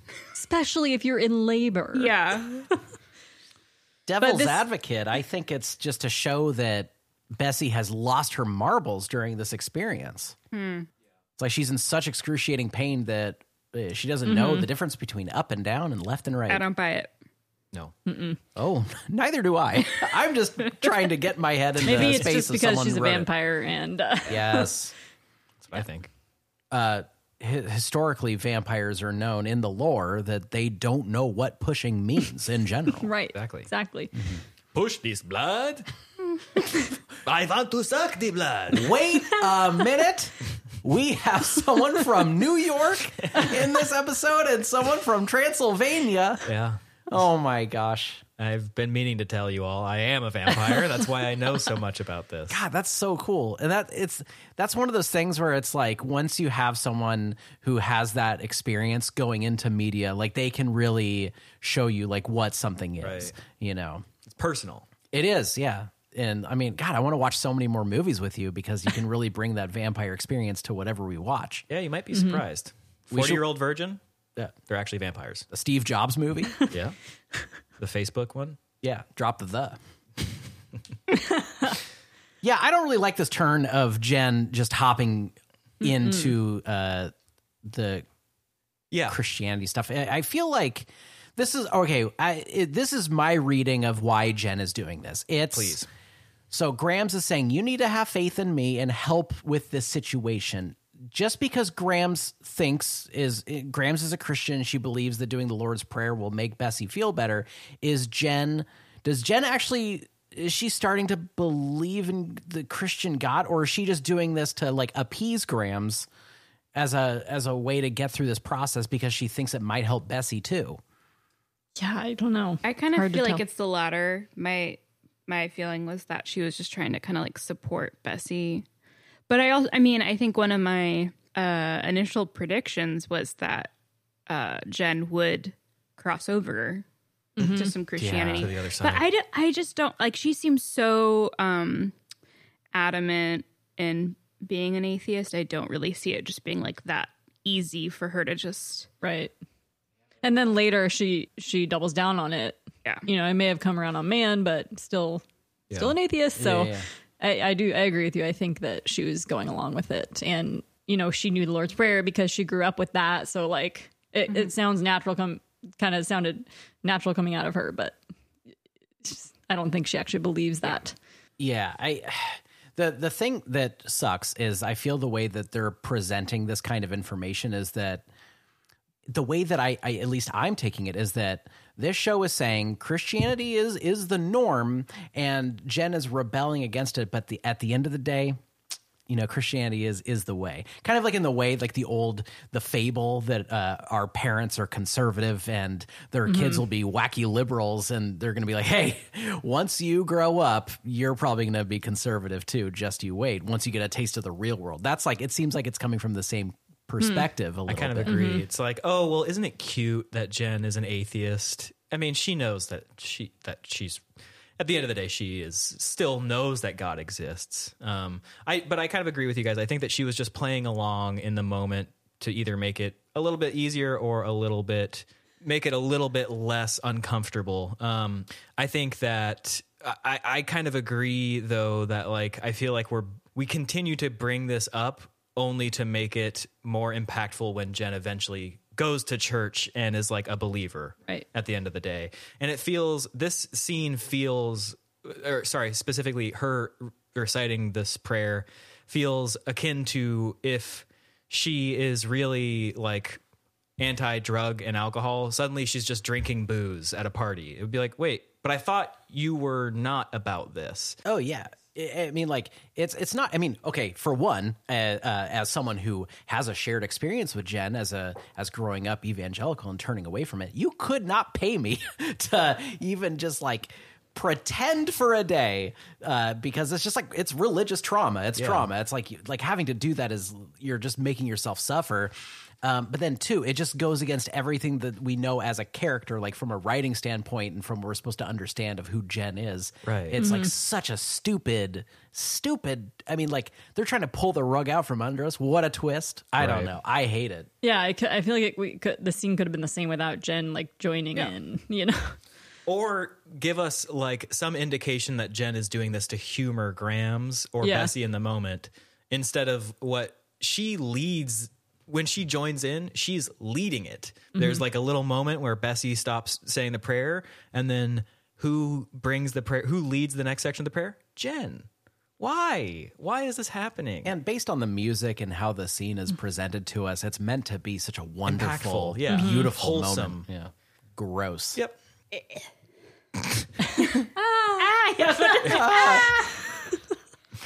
Joey's found wallowing in Dawson's backyard, and Dawson tries to cheer her up, thinking that she's just scared over Bessie. But in fact, Bessie cries of pain remind Joey of her mother's cries of pain during her cancer treatment.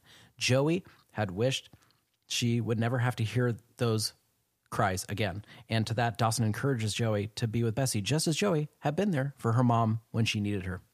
So are we to believe that Jen's or sorry, that Joey and Bessie's mom is screaming like Sounds just like mom. so I've I've gotten home from a long day of chemo and I'm just sitting on the couch and what do I do? I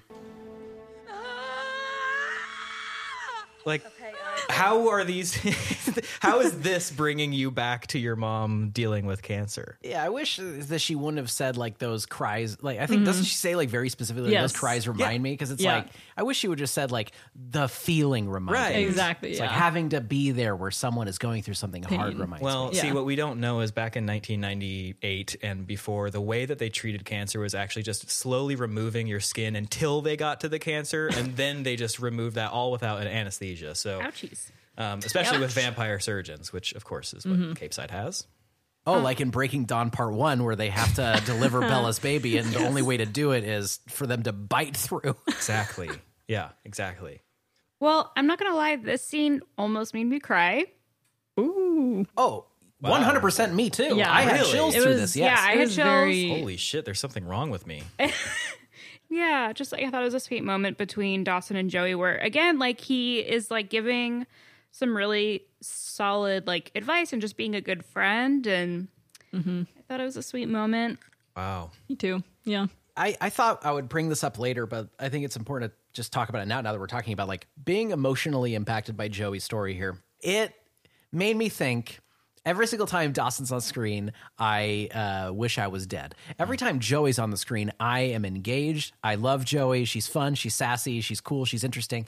Uh, even at the lowest lows that we've had with Joey, where she had to pretend to be someone else to be with that uh, Mr. Man who came from out of nowhere um, with the antiques. Like even that, like it was a stupid story, but even then, I'm like Joey, this is interesting. Like something's happening with this character.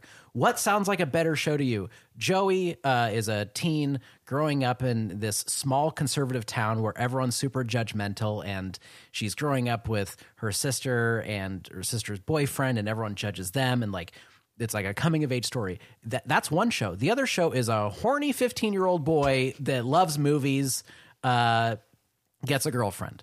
Like that, those are Yeah. the two shows, uh, and I want to see the Joey show. I Yeah. could not care less about Dawson, and I think again, like that's why I loved this episode so much.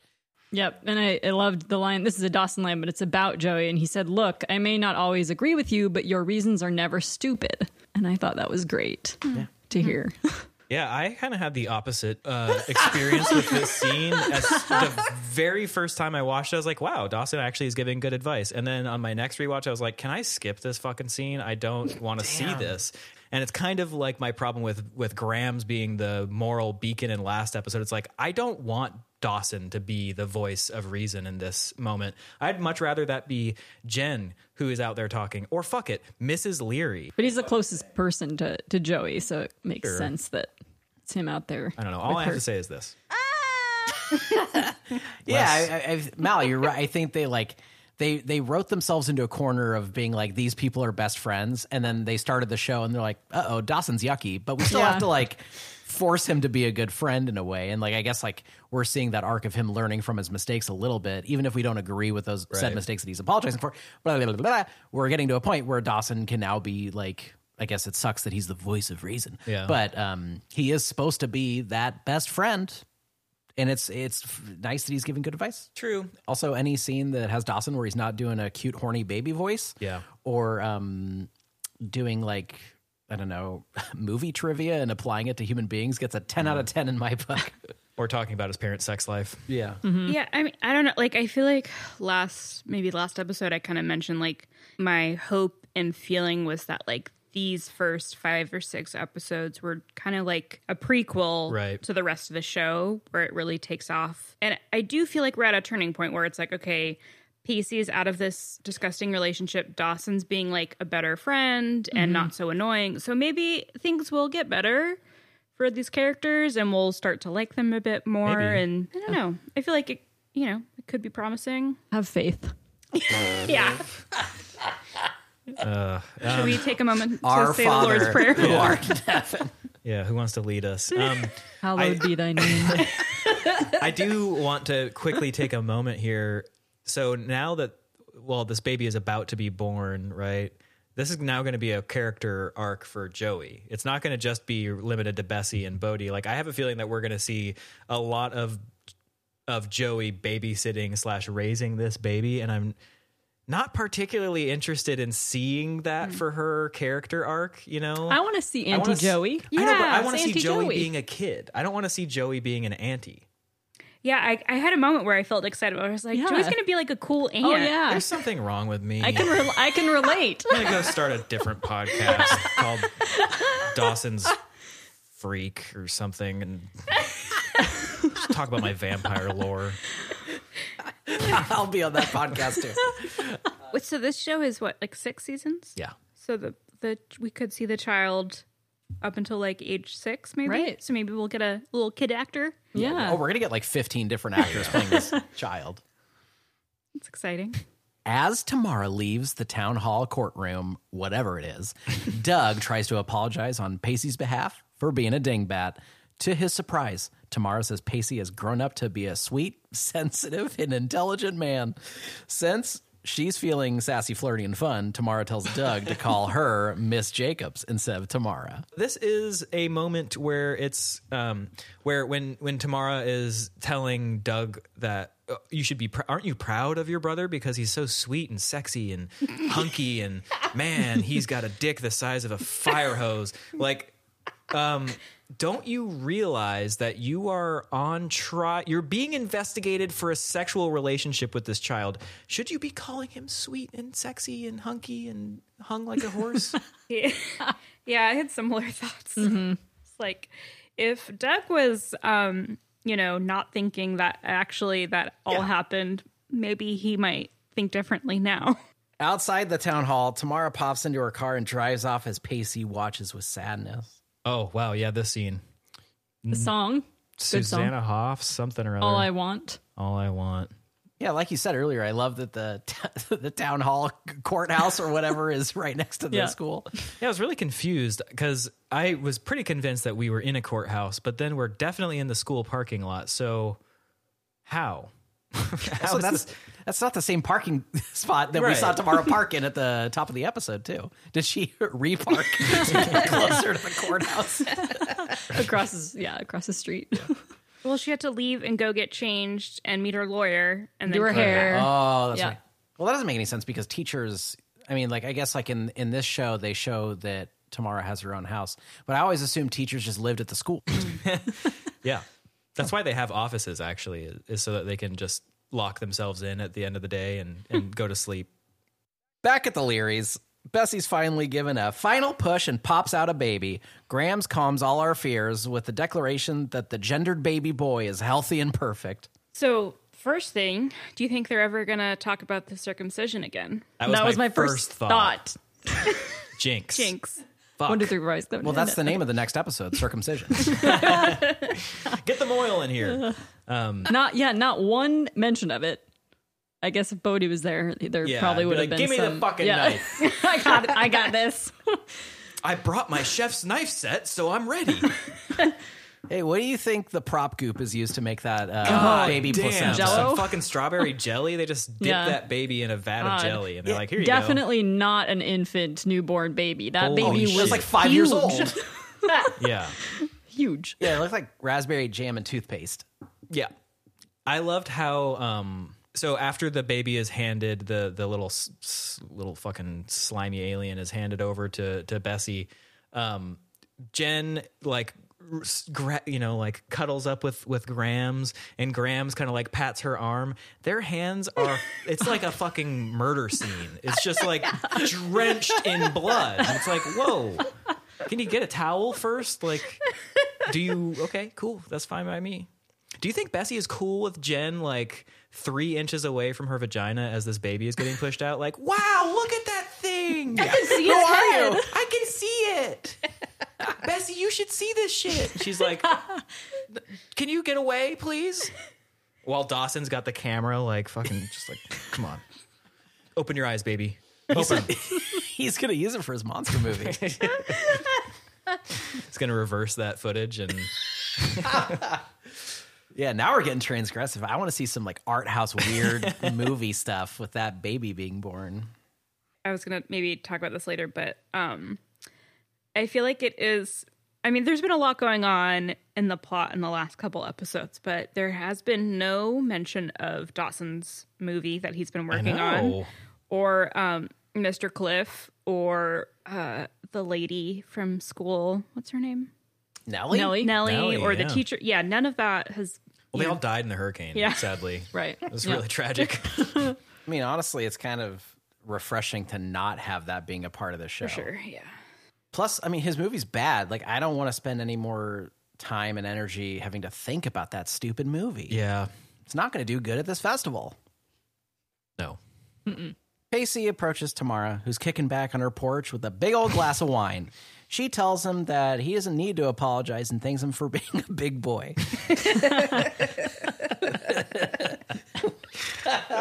Making myself laugh.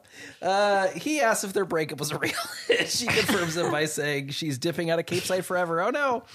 Uh, as she wants kids, uh, dating a kid doesn't seem reasonable for her. when Pacey asks for a goodbye smooch, uh, she hugs him and kisses him on the forehead like a toddler. And watches him go away to the sunset. She Sorry, plants- but like all of that is just like such like a mommy boy. She plants a kiss right on that unibrow. She's just like, I'm gonna miss this fucking caterpillar. I thought she was gonna put a little helicopter cap on his head and give him a lolly. while he left. I I love this line. I'm gonna play. I capped this audio clip. Really I hope quick. it's the one that I'm. I mm-hmm. want to Yeah. have children if, before it's too late. I mean, I want to be their mother, not their girlfriend. Oh God! I mean, how incriminating could you get? Like, so you just admitted that you are dating a child? yeah. Yeah. Okay, you're you're not even pretending at this point. And also, I think like maybe at this point in the writers' room, they went, "Yo, we made a mistake. like we need to fix this now because I feel like this has to be the end, the Right. end of everything." I mean, she's making it really solidified by being like, "I am moving away Yeah. forever. I am breaking up with you. This is it." Did you get the line that where she says, "I hope you enjoy high Oh, school"? Oh, yeah, let's yes. take a listen. Okay, listen. great, good. Hope you enjoy high school. How romantic! Yes, that was the one I was going to mention. Those two were my favorites. Yeah. Mm-hmm. Do you do you think that's insinuating that she wants Pacey to fuck Mr. Gold? I've got a friend for you. I'd like to set you up with him. I might be leaving, but look at all these other teachers. Back at Jen's grandparents' place, Jen tells Grams good night. But Grams, as a means to connect with her, tells her that because they don't say certain things to each other doesn't mean that they don't feel them. And then the audience swoons. She then asks after their shared experience that day if she still doesn't believe in God. Jen tells her that it made her change her mind, at least on humanity. This is the most waspy exchange that the show could ever have. It's like, I have certain emotions of a positive sort that I do feel for you, though I may not articulate them because it is not good for me to articulate the way I. It's just like, just fucking say you love her. Good God, it's okay. you don't need to cage it up. It's all right. Feel something, please. You know, it would have been better if Grams handed her like a gift and she unwraps it and it's a calendar that just says, I love you. or a live, laugh, love. Fucking like coffee mug. now I know these words are inappropriate. At the Bodie, Bessie, baby, Joey house, Bessie and Bodie are canoodling with their newborn. Joey walks in and Bessie hands the baby over to her, and they both agree the baby has their mother's eyes. And I will not lie, I got choked up at that line and it gave me the chills. I Ooh. I feel like this is like a kind of a cathartic moment for Joey because she's been grieving and and she actually looked happy when hmm. when that line happened. I So- totally missed that. I thought they were talking Oh. about having Bessie's eyes. I was like, No, her- oh, okay. yeah. So I missed that. I have no emotions. As soon as Beth Nielsen Chapman's Seven Shades of Blues acoustic noodling started playing, and, the, and that line of dialogue happened, I got sent. I got sent. I was in a different Aw. world. I was like, "This is this is wonderful." I take back all of my criticisms of Dawson's Creek, but then the next scene made me go, "Nah, never mind. That show's awful." Yeah. I think I missed that because I was just so confused by why this five year old child is know, it was in their arms. It's like got a full fucking head of hair. It looks like it can speak. How did this thing just come out of the womb? You know what they should have done? They should have cast uh, Pacey to play the baby. Uh, does anyone have bets on na- na- baby name? What's the baby's name gonna be? They're gonna name it after Grams I think they're going to name him um, Van Helsing or Blade. or Blade. Now that it's half vampire, oh, that would be good. What's their last name again? Uh, Potter, Potter, Blade Potter. That's a powerful name. Bessie, Bodie, and Blade. or Harry. Can you imagine being named Harry Potter? I mean, this is like, like Fuck, I missed that. I wonder what Bodie's last name is.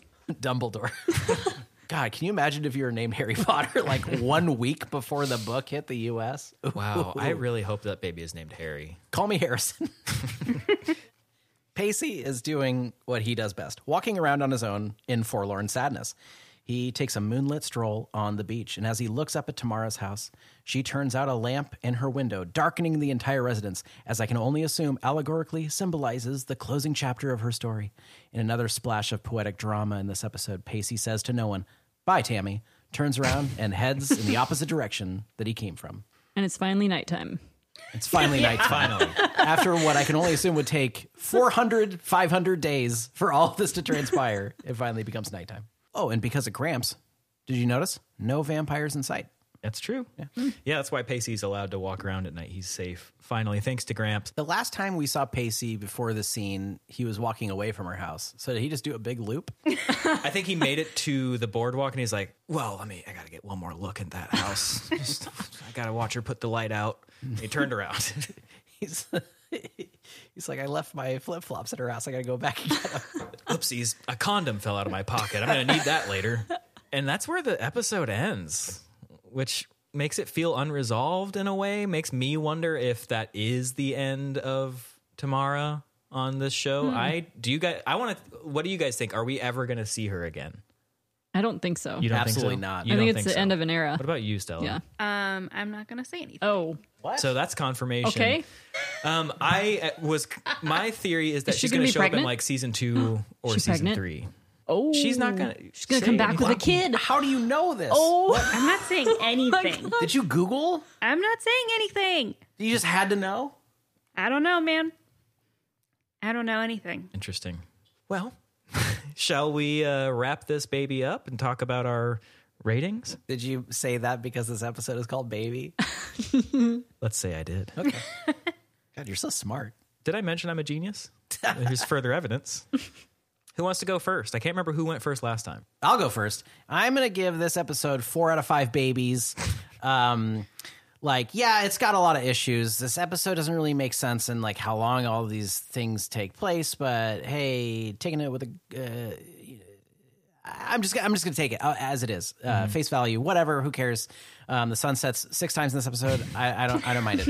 Um, the plot beats, like I said at the top of the episode, I loved it. I even though Tamara sucks and that whole plot line was absolutely disgusting, I thought that like the narrative arc was satisfying. Also, Pacey, I've hated him from the very start, but um, I'm not going to say that what he did was noble, but at the same time, it's uh, I feel like I'm seeing his arc. I'm seeing him change and learn from his mistakes, and hopefully, this puts him on a trajectory for being the likable character that everyone says that he is. When everyone in the world says Pacey's my favorite Dawson's Creek character, because uh, at this point, I thought that they were all insane.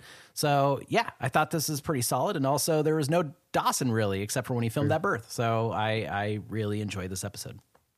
Um, okay, giving it a four and a half out of five, uh, because overall, I thought it was a great ep. I liked that the Pacey Miss Jacob stuff has come to an end. Um, I liked that the episode made me feel some like genuine emotion.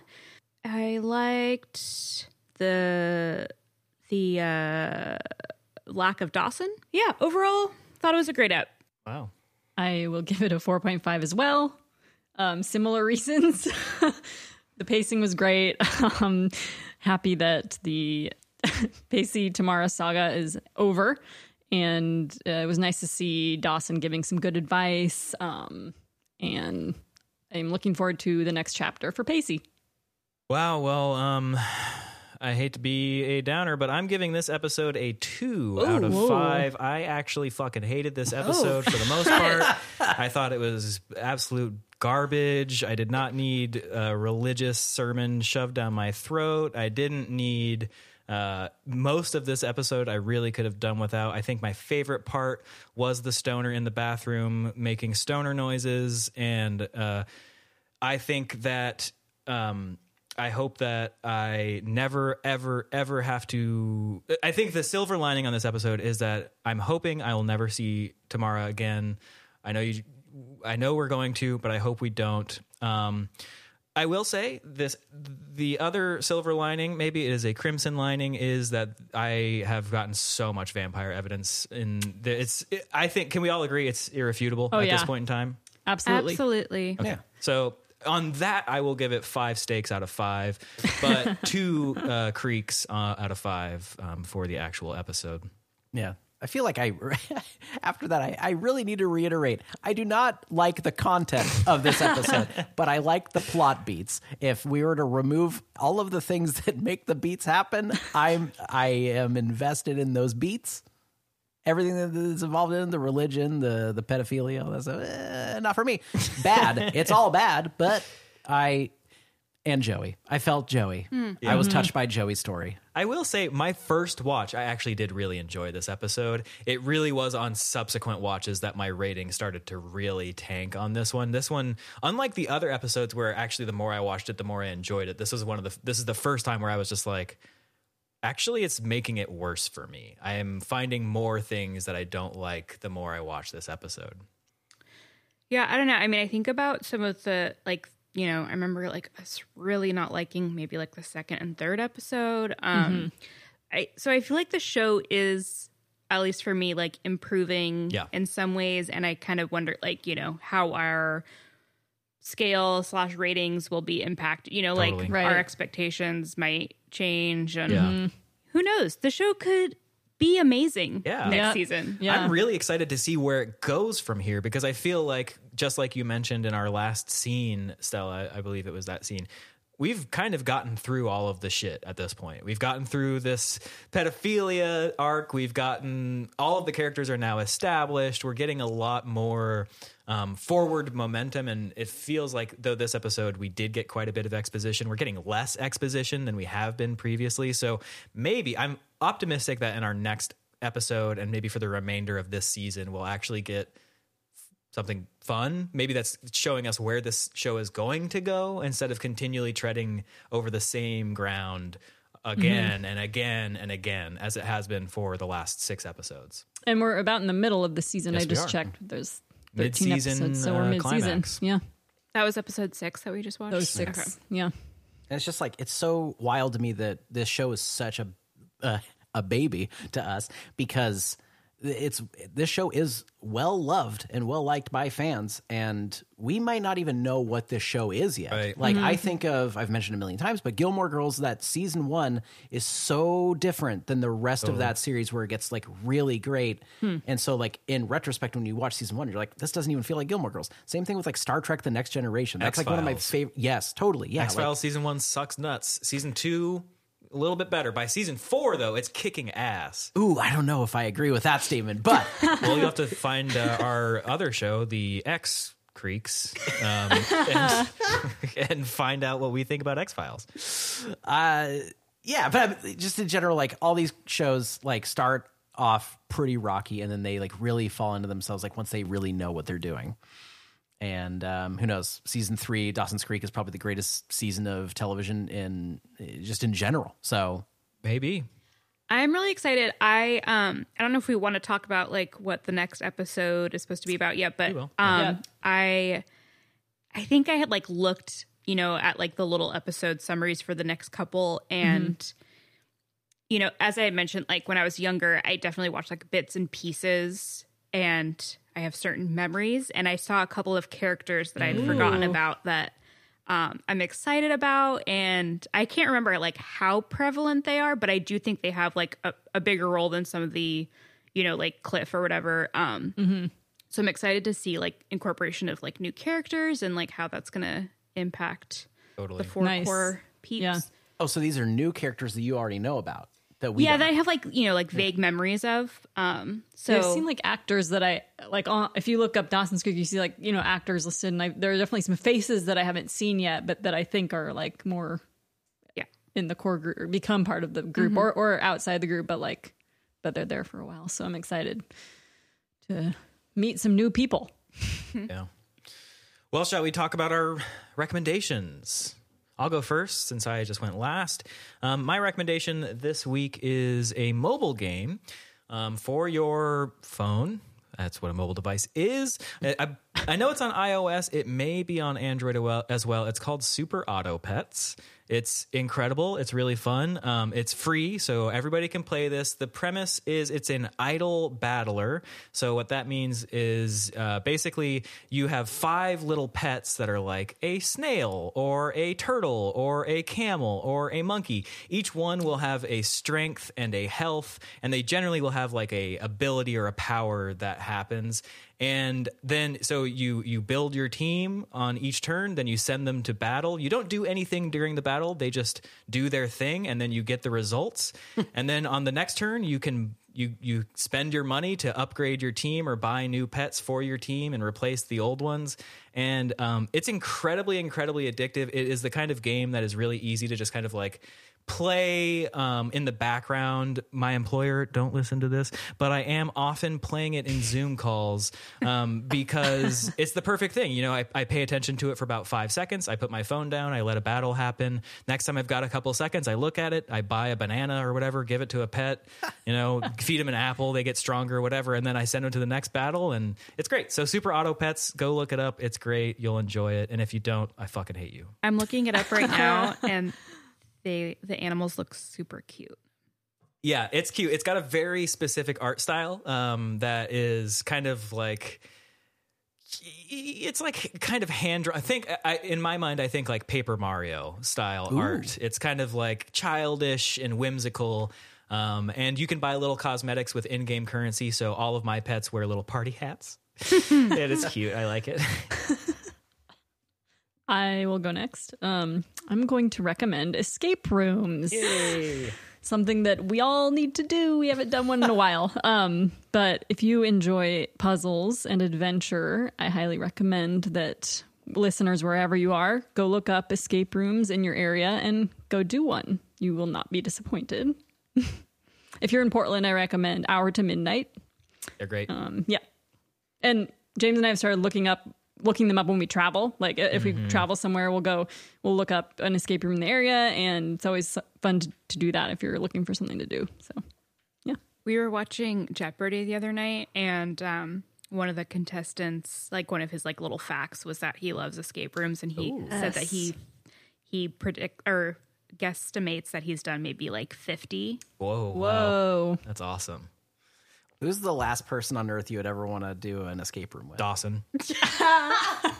Grams, well, Grams. Yeah, actually. She'd just be like, Well, why don't we pray? That'll help Jennifer? us solve the puzzle. yeah.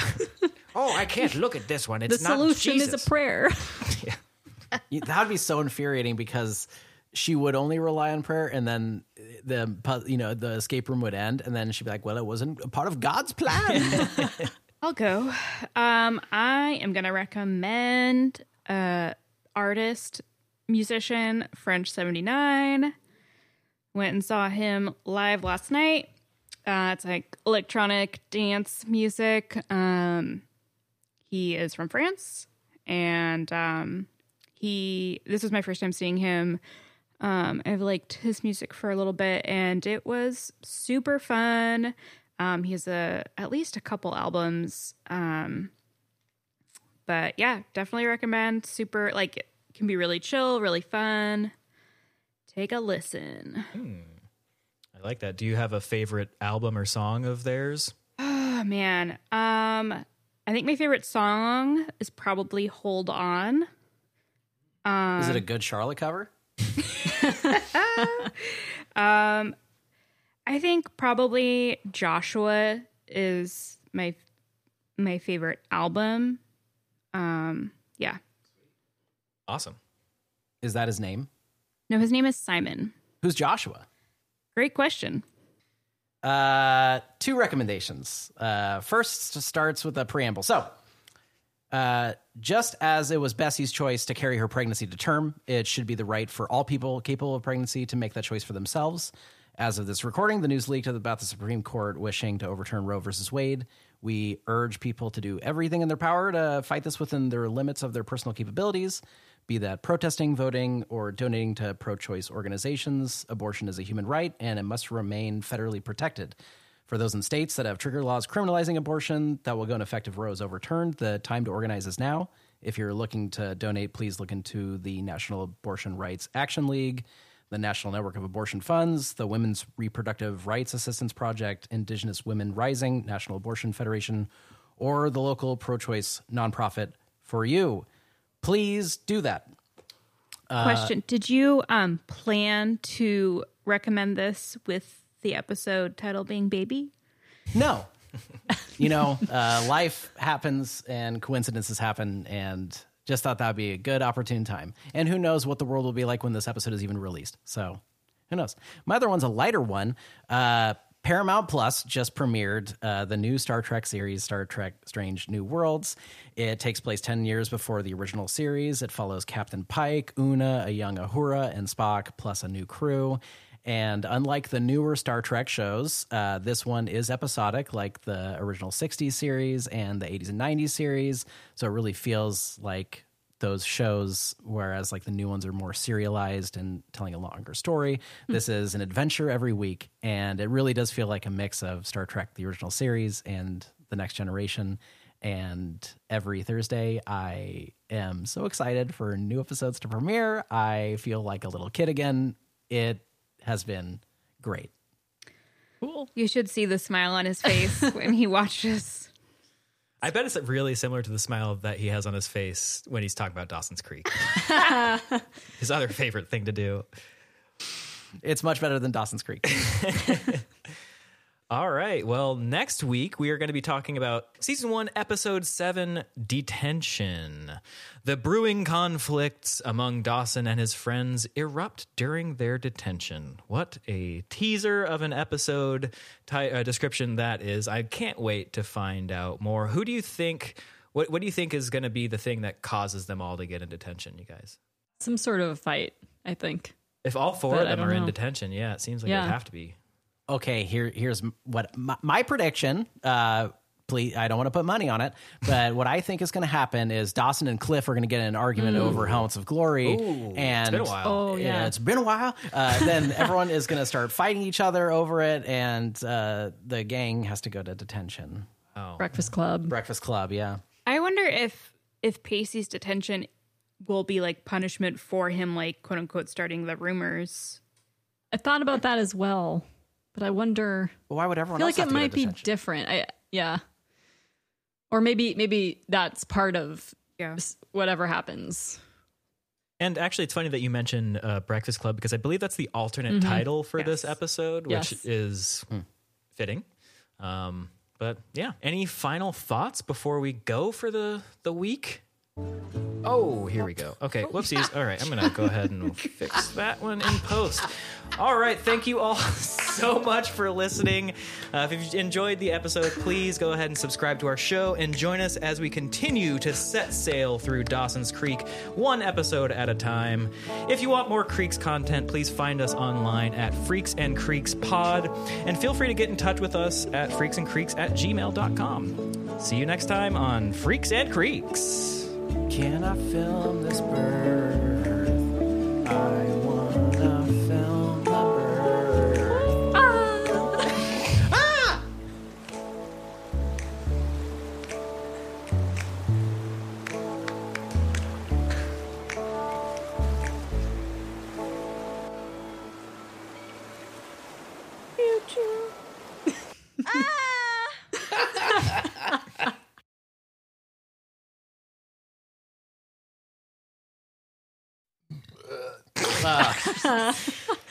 it